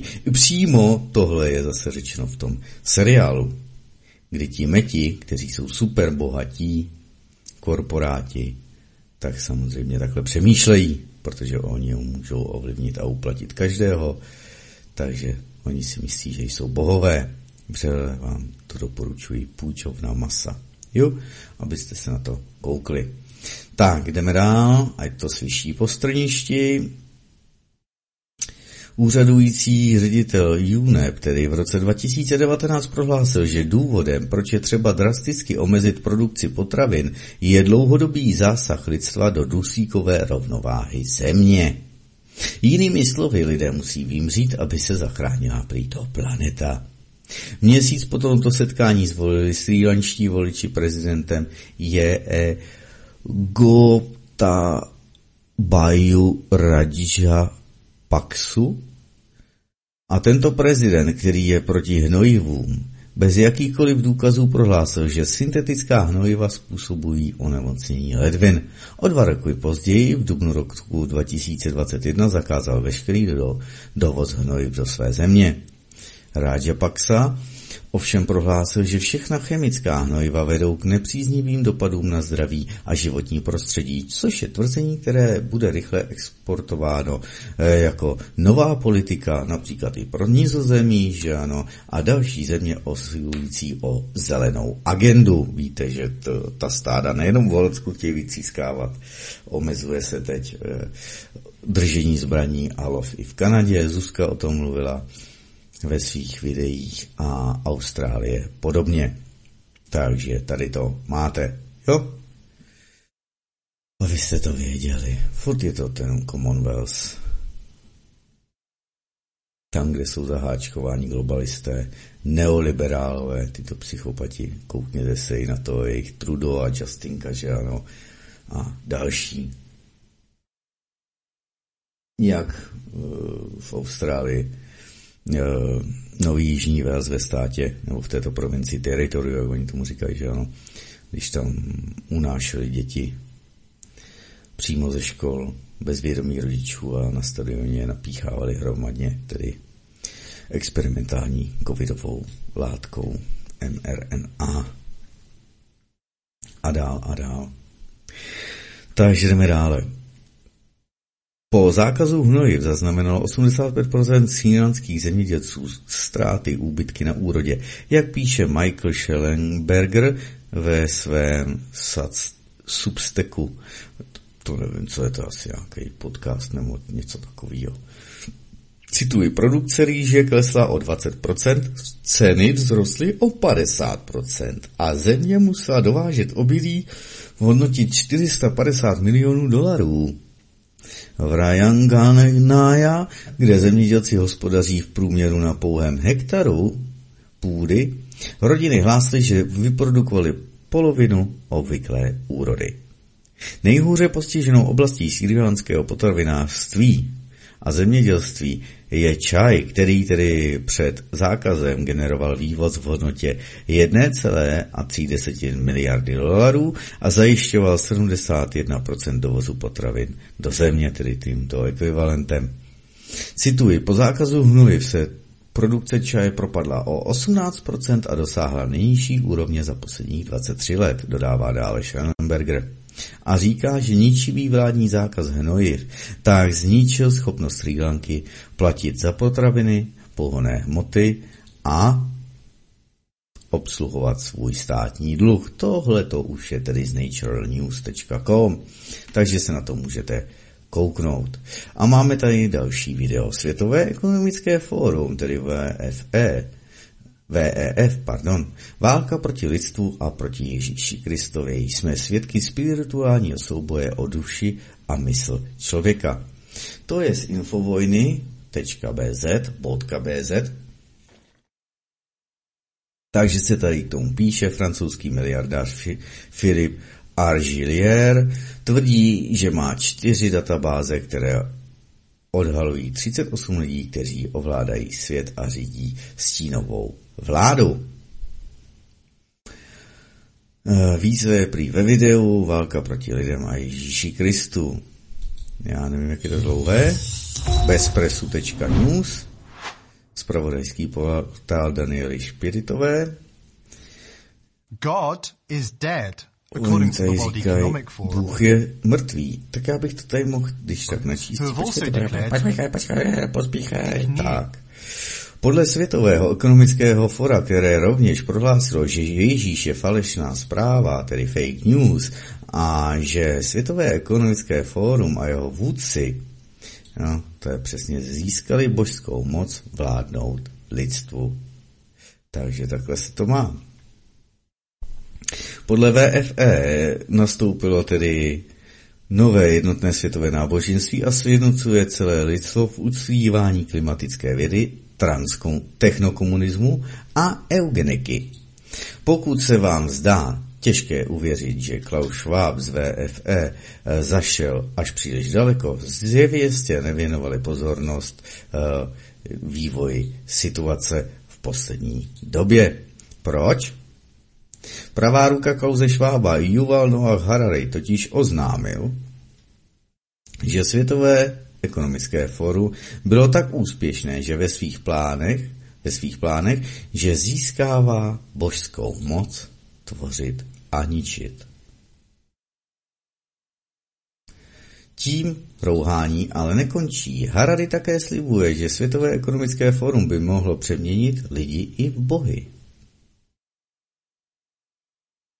Prý, říká, tady je pan Yuval Noah Harari, vyvinutím ještě věcí, mo, větší moci než kdykoliv předtím skutečně získáváme možskou moc tvořit a ničit. Ve skutečnosti vylepšujeme lidi na bohy, zatímco získáváme moc přetvářet život. Takže moderátor říká, Světové ekonomické forum je také stále nejpřátelštější vůči křesťanství a dalším velkýmto náboženstvím. Pokud aspoň trochu čtete mezi řádky, je jasné, že Světové ekonomické fórum se vědomně snaží vytlačit Ježíše z života lidí. A Harry tady říká zase v nějakém rozhovoru s nějakým černožským moderátorem, Vždyť celý příběh, ten příběh o Ježíši, který vstal z mrtvých a že je syn boží, to jsou všechno falešné zprávy. V dalším rozhovoru říká, a, a, a, proto nemám rád čtení z videa. Lidé jsou nyní heknutelná zvířata. Celá ta myšlenka, že lidé mají tu, tu duši nebo ducha a mají svobodnou vůli a nikdo neví, co se prý tedy děje uvnitř, říká pan Harari. Ať, takže ať už si vyberu cokoliv, ať už ve volbách nebo v supermarketu, tak je to moje, moje svobodná vůle. A s tím je konec, říká pan Hrady. A moderátor říká, že podle Světového ekonomického fora Ježíš je falešná zpráva, Bůh je mrtvý a vy, zkrátka lidé, nemáte duši. Jste heknutelná zvířata, které nemají schopnost svobodné vůle. Světové ekonomické fórum strávilo v tichosti desítky let infiltrací demokraticky zvolených vlád. Pronikalo do vlád a schodeb Klausovo švýcarského útulku v Davosu mají velký vliv na vládnutí mnoha zemím ve světě. A teď je tady Klaus Schwab, kde samozřejmě to video už jste také mohli, kde říká, a tak jsme pronikli do vlád. Takže včera jsem byl na recepci pro premiéra Trudova a vím, že polovina vlády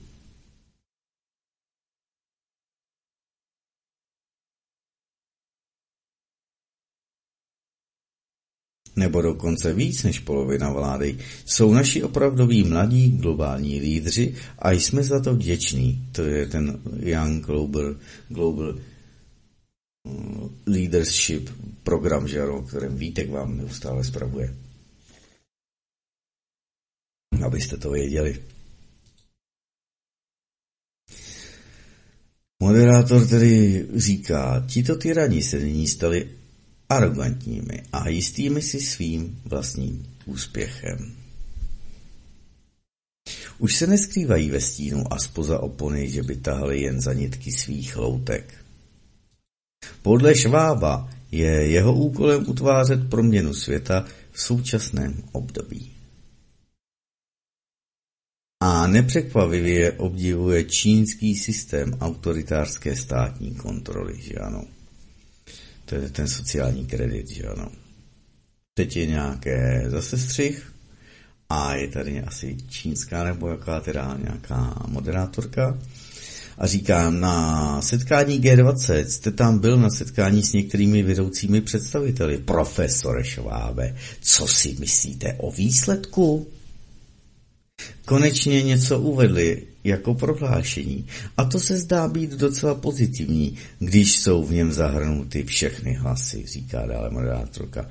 Myslím si, že to je pozitivní, říká Šváb. Je to pozitivní už tím, že všichni souhlasili s naším prohlášením, které jsme v posledních letech neměli.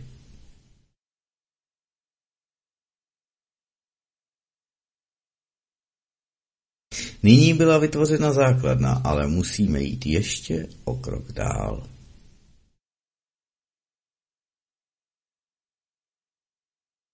Musíme mít strategickou náladu. Musíme vytvořit svět zítřka. Je to systémová přeměna světa, takže musíme definovat, jak by měl svět vypadat, což chceme. Aby vyšlo z tohoto transformačního období. Vážím si úspěchů Číny, které jsou obrovské, za posledních více než 40 let.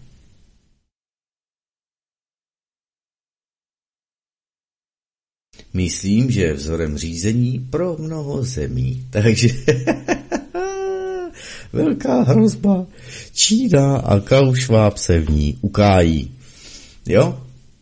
Myslím, že vzorem pro řízení pro mno, je vzorem řízení pro mnoho zemí. No, čínský sociální kredit, špehování, velký bratr na každém rohu. Víte, že profesor Petr Staněk zmiňoval, a už před lety, že byl ten pokus provedli v Šangaji, která má nevím kolik milionů lidí. Do osmi minut od nahlášení díky kamerám našli prchajícího zločince. Do osmi minut v takto obrovském a velkém městě přeplněném. Myslíte si, že budu mít problém 10 sekund najít nás, vás, kohokoliv, když se jim znelíbí? No, to je jenom zamýšlení. Tak a moderátor tady toho pořadu říká, se světovými vůdci a vládami, které mají pevně pod kontrolou západní demokracie, byla zdecimována. Trudova Kanada se stala pustinou autoritářské kontroly. Nový Zéland Jacindy Ardenové je pravděpodobně dokonce přísněji kontrolován technokraty e, z Davosu, tak proč by měli respektovat nás a naše lidská a ústavní práva, když nás považují za heknutelná zvířata, která nejsou schopna svobodného myšlení? Podívejte se do Brazílie, abyste viděli záblesk budoucnosti. Příznivci prezidenta Bolsonára protestují proti tomu, co tvrdí, že jsou nespravedlivé a skorumpované volby. Světovým ekonomickým fórem oblíbený pan Lula, který ještě ani nepřevzal úřad, už začal zavádět Klausův Švábův scénář. Zmrazování bankovních účtů prostřední protestujícím pak prokázal masový zásah proti svobodě projevu a práva na pokojný protest. Nejdřív Kanada, teď Brazílie a další budou Spojené státy, ptá se moderátor. Francouzský miliardář Philippe Argilier tvrdí, že má čtyři databáze, které odhalí 38 osob, které ovládají celý svět a řídí stínovou vládu.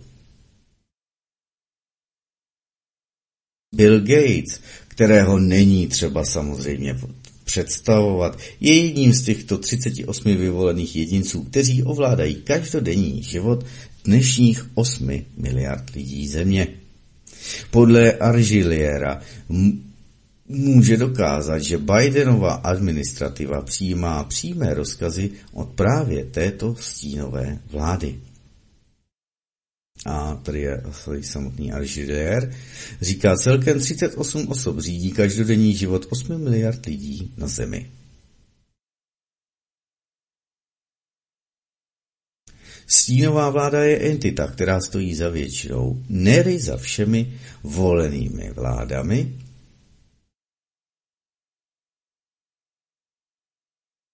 která jim říká, co mají a nemají dělat na základě geopolitických dohod a většina z nich je zakotvených ve vojenských intervencích v zahraničí. Případně ze zahraničí zase, že ano. To je to, co je stínová vláda. A dnes vám mohu říci, že Bidenova administrativa je pod kontrolou stínové vlády. To mohu bez váhání potvrdit na základě informací, které mám. Tak, moderátor říká, pokud chcete tedy nahlédnout do budoucnosti pod touto stínovou vládou, vyplatí se věnovat pozornost poslednímu prohlášení Billa Gatese. Gates si v minulosti hrál na boha. Robert Francis Kennedy nás před touto vlastností Gatesovy psychologie již řadu let tedy eh, varoval. Jo, ale je to Robert F. Kennedy Jr., samozřejmě ten, který sepsal předmluvu pro tu knihu Pravda o COVID-19. Podle Kennedyho mladšího Světová zdravotnická organizace provádí globální speciální a lékařské experimenty v souladu s vizí mega dárce Billa Gatese. On tam cpe prachy, že ano. A jeho náboženskou vírou, že dokáže využít technologie, vakcíny a geneticky modifikované zemědělství, které by z něj udělalo spasitele celého v úvozovkách lidstva. Gatesova strategie koupě Světové zdravotnické organizace a kontroly nad zdravotnickými úředníky, jako je Anthony Fauci a Deborah Birx, Znamená, že spoluzakladatel Microsoftu může nyní diktovat globální zdravotní politiku. Ovlivňující 7, 8 hm, miliard lidí a kontrolující nejintimnější detaily našich životů, řekl Robert Francis Kennedy Jr. na své stránce na Instagramu. Tak takhle se to má. Bezpresu.news. Už jsem vás upozorňoval vícekrát na tyto stránky, kam se máte tedy dívat. Tak, my se ještě koukneme na DNA, která je základem života. A oni ji ničí pomocí genových injekcí. Ono je to tady načteno, má to 7 minut, ale ono je to načteno, myslím, tím automatem a mně se to moc nelíbilo. Sice by mi to ulehčilo práci, že ano, počkejte, já to tady zkusím. Ano, akceptuji všechno. DNA je základem života a oni ji ničí pomocí genových injekcí. Chcete vědět, proč tolik lidí náhle onemocní a zemře a co s tím můžeme dělat? Odpověď je opravdu jednoduchá. Před rokem jsem psal o změně ústavy a naivně si myslel, že představuje cestu, která nás ochrání před neuváženými a nespravedlivými mandáty. Pojistku, která by ochránila naše přirozená lidská práva. Svůj názor jsem zcela změnil. A vy také, když uvážíte, co víme o základních životních rovnicích a jak do nich pandemie destruktivně zasáhla. Druhý termodynamický zákon říká, že jak se energie přenáší nebo přeměňuje, stále více se jí plítvá. Jednoduše řečeno, to znamená, že entropie nebo neuspořádanost ve vesmíru neustále roste. Jako oheň hořící ve vašem předním pokoji mu postupně dochází palivo. Existuje jedna výjimka, živé systémy. Živé systémy plavou proti proudu, přibývají v řádu, vyvíjejí se. Tato oblast je předmětem nerovnovážné termodynamiky. Pozoruhodnou molekulou, která řídí tento zázrak, je DNA. DNA se nachází v každé živé buňce a řídí biliony akcí, které udržují život. Pokud rozvinete každý řetězec DNA v buňce a umístíte je koncem ke konci, budou dlouhé 2 metry. To může znít klamně zvládnutelné, ale máme biliony buněk, a tedy spoustu DNA. Každá molekula DNA obsahuje 204 miliard atomů. Natáhněte celou svou DNA a výsledné vlákno by bylo dlouhé 107 miliard kilometrů, přibližně stejně jako 150 tisíc zpátečních cest na měsíc. DNA je pro život tak životně důležitá, že je vysoce chráněna. Naše lidské tělo je navrženo tak, aby vzduch i potrava vstupovaly pouze ústy. Potrava je pak filtrována naším komplexním trávicím systémem, jehož biomolekulární procesy transformují naši přirozenou potravu, která je rovněž založena na DNA, na využitelné živiny a stavební kameny prostřednictvím nesčetných kroků dokončených pouze v průběhu měsíce. Každý jednotlivý atom ve fyziologii je nahrazen podle pevného pořadí každých 5 až 10 let. Zajištění našeho života se neustále obnovuje. Tím to nekončí. Každá buňka je vysoce chráněna před degradací, znečištěním a účinky záření. Za prvé buněčnou stěnou, která do značné míry úspěšně brání vstupu toxinů, patogenů a znečišťujících látek. Hluboko uvnitř buňky je jádro, které obsahuje DNA. To je také vysoce chráněno. V každé z našich 37 bilionů buněk je každý den prováděno 70 tisíc oprav DNA, které v maximální možné míře zajišťují, že struktura DNA je stabilní a chráněná před radiací vyvolanou mutací. Život už má konstituci, DNA. Je zde velký závěr, život již má konstituci, jakousi kosmickou konstituci, naši DNA. DNA obsahuje zázračnou sadu inteligentních instrukcí, které zajišťují, že druhý zákon termodynamiky, zákon univerzálního rozpadu, není jen obcházeň, ale ve skutečnosti obrácen, aby se stal zákonem evoluce. Nesčetné množství živých věcí na Zemi je řízeno, chráněno a podporováno DNA. DNA není malá sbírka myšlenek, kterou byste mohli najít v 85 tisících slovech typické knihy nebo dokonce v celých sbírkách velkých knihoven, obsahuje jak sekvenční instrukce, tak křížové odkazy mezi jejími miliardami integrovaných komponent. Každý gen se účastní mnoha společných projektů s jinými geny.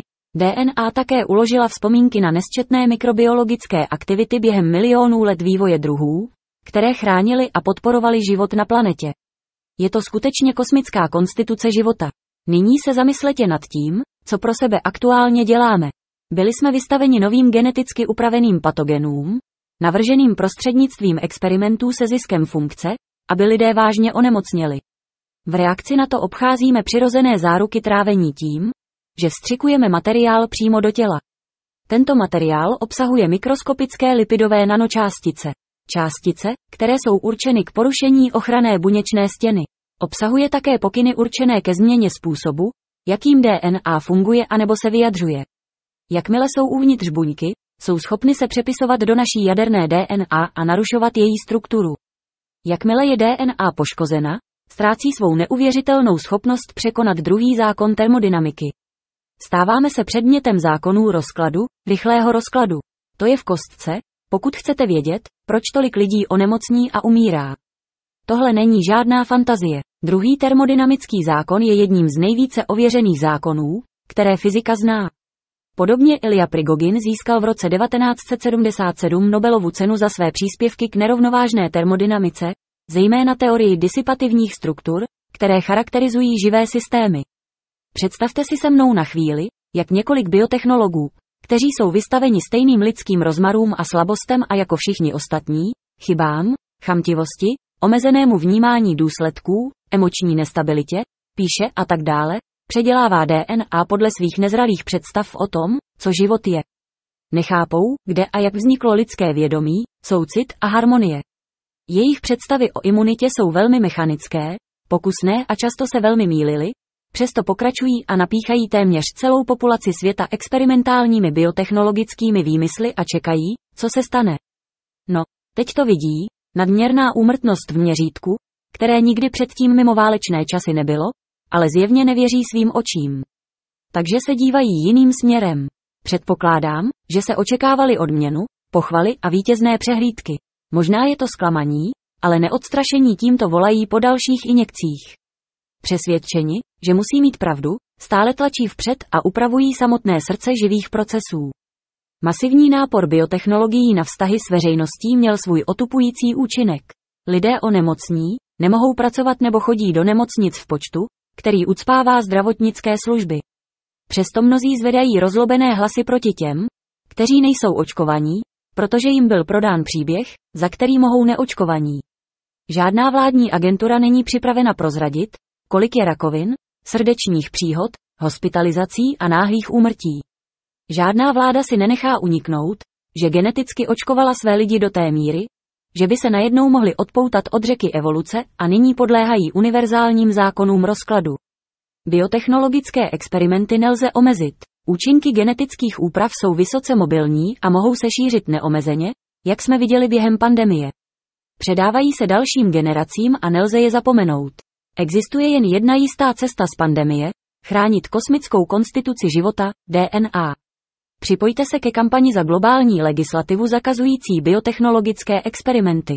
DNA je základem života a oni ji ničí pomocí genových injekcí.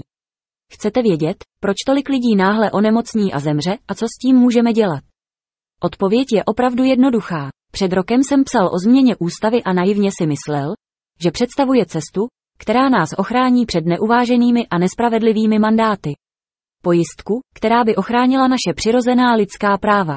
Svůj názor jsem zcela změnil. A vy také, když uvážíte, co víme o základních životních rovnicích a jak do nich pandemie destruktivně zasáhla. Druhý termodynamický zákon říká, že jak se energie přenáší nebo přeměňuje, stále více se jí plítvá. Jednoduše řečeno, to znamená, že entropie nebo neuspořádanost ve vesmíru neustále roste. Jako oheň hořící ve vašem předním pokoji mu postupně dochází palivo. Existuje jedna výjimka, živé systémy. Živé systémy plavou proti proudu, přibývají v řádu, vyvíjejí se. Tato oblast je předmětem nerovnovážné termodynamiky. Pozoruhodnou molekulou, která řídí tento zázrak, je DNA. DNA se nachází v každé živé buňce a řídí biliony akcí, které udržují život. Pokud roz...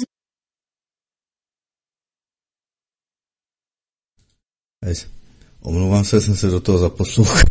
Zase jsem to přejel, že je to znova. Minutka a 13 sekund znova, jste to slyšeli, nevadí. Je to z volného blogu, volnýblog.cz, tam máte tady ten zvukový záznam a máte tam i celý přepis toho, co bylo řečeno v tomto článku, abyste se na to mohli kouknout. No samozřejmě se tedy ještě koukneme, že stále více kardiologů potvrzuje očkování covidem je vysoce toxické pro srdce a cévy, tady je tedy, že proti covidu. tak se na to koukneme. Jen co to prokliknu a otevře se mi to tam. Tak. Ah, das ist, das ist in deutsche Sprache, ja, alles akzeptieren. Takže tady je nějaký článek, aj, aj, aj, aj s videem, takže to jsme to uh, trošku, to tady Martin uh, uh, Trošku se Martin přepočítal, ale Martin to vloží do googláckého vošklivého překladače, který nám tady samozřejmě zjistí, že to je Němčina a budeme to čísti. Zatímco mainstream, hlavní proud mediální, obvinuje z případu náhlých a neočekávaných úmrtí od roku 2021 změnu klimatu, i zahraničení, nesprávné sprchování a trávení života u videoher, počet kardiologů, kteří veřejně obvinují tzv. očkování proti covidu, roste. Bývalí zastánci očkování si to myslí lépe a volají po obratu. Odborníci na srdce po celém světě neustále upozorňují na rostoucí důkazy o ničivých důsledcích hromadného očkování. Jak dlouho mohou politici, úřady a média vydržet s těmito svými lžemi? Britský kardiolog a bývalý obhájce vakcín doktor Asem Malhotra se dostal do titulků, zatímco sám na začátku doporučoval nějakou tu šlehu covidáku, po náhle smrti svého dítěte zdrave, uh, u zdravého otce spochybnil bezpečnost těchto prostředků. Jeho výzkum ho dovedl k následujícímu závěru. Vakcíny mRNA, v uvozovkách vakcíny, jsou významnou, ne hlavní příčinou neočekávaných srdečních zástav, infarktů, mrtvic a srdečních arytmí a srdečního selhání od roku 2021. Dokud se neprokáže opak. Je tedy pravda, že neexistuje žádný vážný důkaz o údajné bezpečnosti experimentálních mRNA vakcín. Místo toho jsou v novějších studiích stále patrnější skutečné, dříve vždy podceňované z důsledky hromadného kočkování. I dříve uznávaný kardiolog dr. Peter McCullough ke stejnému závěru došel jako právě tedy pan Malhotra.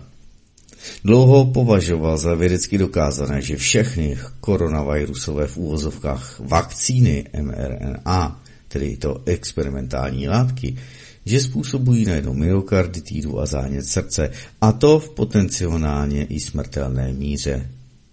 A máme tady na stránkách tedy těch německých nový, nové video, až se, dokud se neprokáže jinak. Zde schromažďuje šokující množství případů lidí, kteří zemřeli náhle a nečekaně a dává je do kontextu výpovědí právě obou kardiologů. Takže takhle se to má, dámy a pánové, abyste to věděli.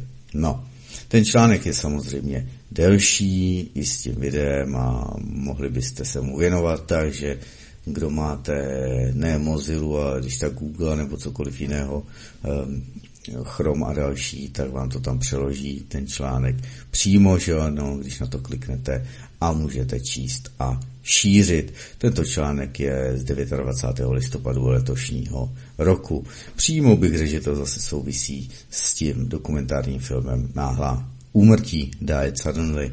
Jak říkám, otevři svou mysl. .cz, tam to najdete, abyste se na to mohli zadívat. Jo, takže takhle se to má. Jú, my už budeme končit, za chvilku se koukneme na Soniu Pekovou, doktorku. Takže já vám ji pustím. Čo toto videu? Máme tady ještě nějaké videu, a nevím, jaký je. Infarkty u mladých lidí, jo, to je z té slovenské televize, tak počkat, já to tady vyšperkuji.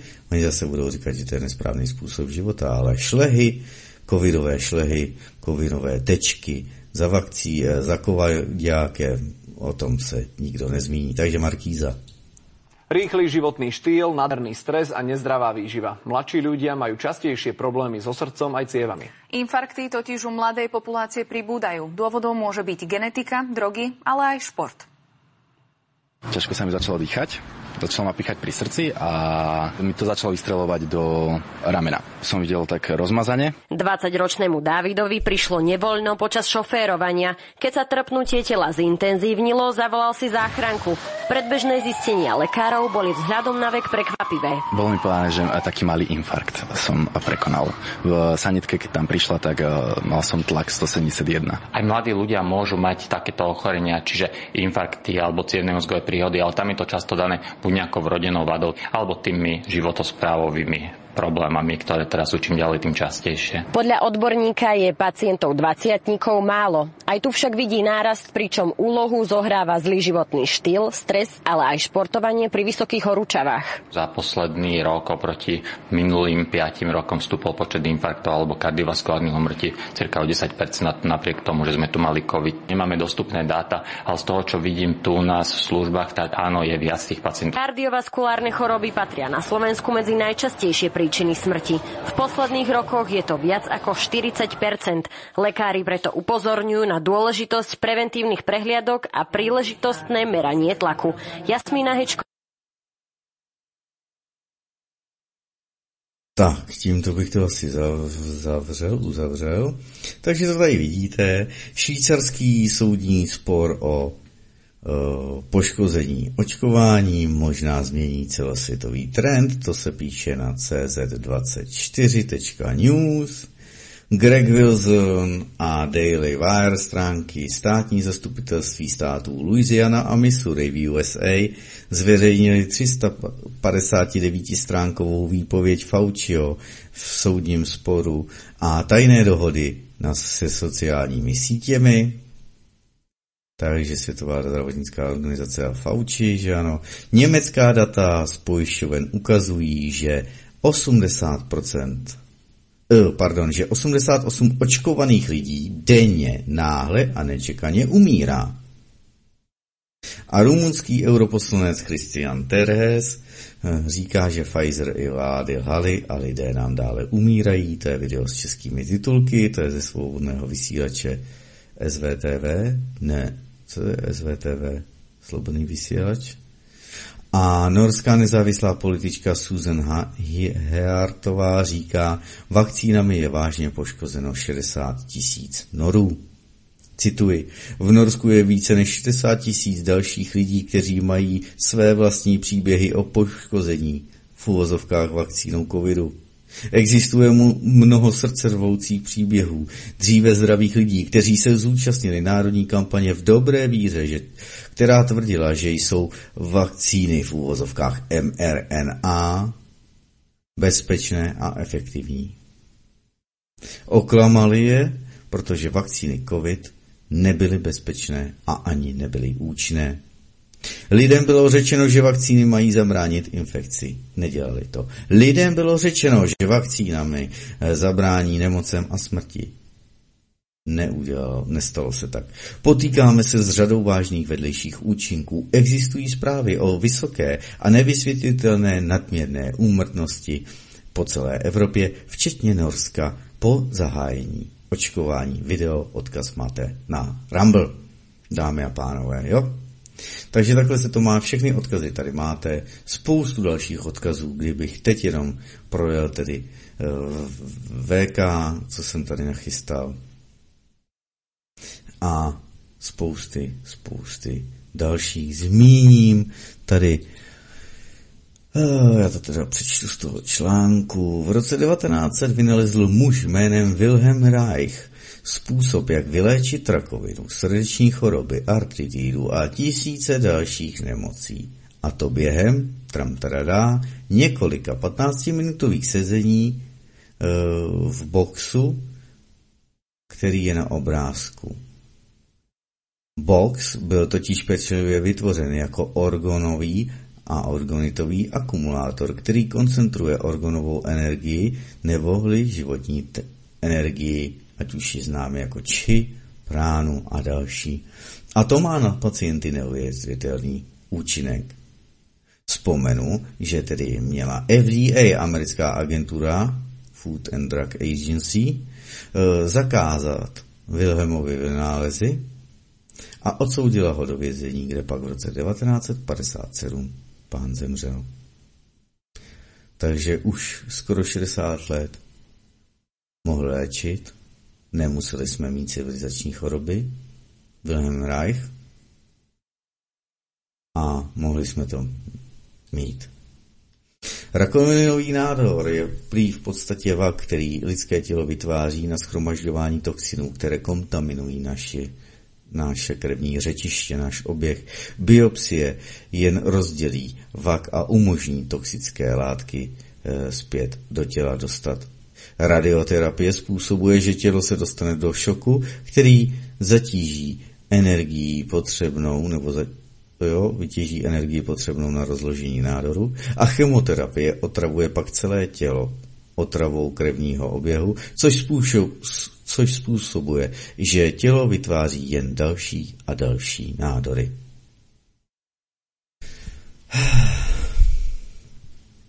Také probíhal výzkum léčení rakoviny půstem a dalších. Takže takhle se to má. Uh, mám tady Remdesivir, máme tady americkou Nicole Sirotek z americké frontline, uh, frontové linie sester, no něco jako by nějaká asociace sester, takže ta říká, pamatujete si na Remdesivir? Teď už má jiný název, protože Big Pharma chtějí zakrýt skutečnost, že lidé konečně přišli na to, co zabíjelo jejich blízké, eh, kteří byli pod dohledem v karanténě v nemocnicích. Na základě falešných testů se tvrdilo, že mají covid. V kombinaci s ventilátory to lidi zabíjelo. Extrémně škodlivý smrtelný lék Remdesivir se přejmenoval teď a říkají mu Verk verklury, takže máte být velmi opatrní. Eh, kdybyste to chtěli pustit in English, tak bych asi mohl, ale ne, nepotřebuje to. Pravda o Ivermectinu, Mickey Willis, filmář, otec, který ve 13-14 minutovém videu mluví o Ivermectinu, který zase mohl zachraňovat životy a měl zachraňovat životy, tak takhle se to celé dámy a pánové. No už tímto končím a jdu najít videa, tedy končím i záznam na Odyssey, tady to zastavíme, děkuji za pozornost a my se koukneme na Svůňu Pekovou, jelikož já jsem jí zase trumpeta nedal tedy do tedy pořadníku, aby jsme se na to koukli, tak doufám, že to tady někde vyštrachám teď takhle rychle, aby jsme se koukli na vánoční rozhovor se Soňou Pekovou. Uh, jedno bylo pokračování a já se na to kouknu, jak jsem to já chytrák uložil, protože to tady nikde nevidím a teď jsem si vzpomněl, kam ono se mi to vlastně ukládá, protože se to Martin neukládá úplně někam jinam. Dámy a pánové, já vám tedy děkuji za pozornost. Pokud vám tento pořad zase něco dal, tak jej šiřte jakýmkoliv způsobem můžete a podpořte i tedy další a další věci. A Martin teď něco pokakal, takže to nemůže najít, takže Martin musí otevřít a Tube Catcher a musí zjistit, kam se mu vlastně ty z YouTube věcičky a videjka, kam se mu ukládají, protože Martin jo, do download, do stažených, no vidíte to, jsem já to, ale stažené dokumenty, divoký komentář, ne, ne, ne, pokračování vánočního a, a, a, a vánoční rozhovor. Tak vám to tady pustím. Má to hodinu a 6 minut. Dámy a pánové, končím teď záznam tedy třetího dílu mírového vylidnění genocidy proti lidstvu nebo genocidy lidstva a teď už to pojede bez záznamu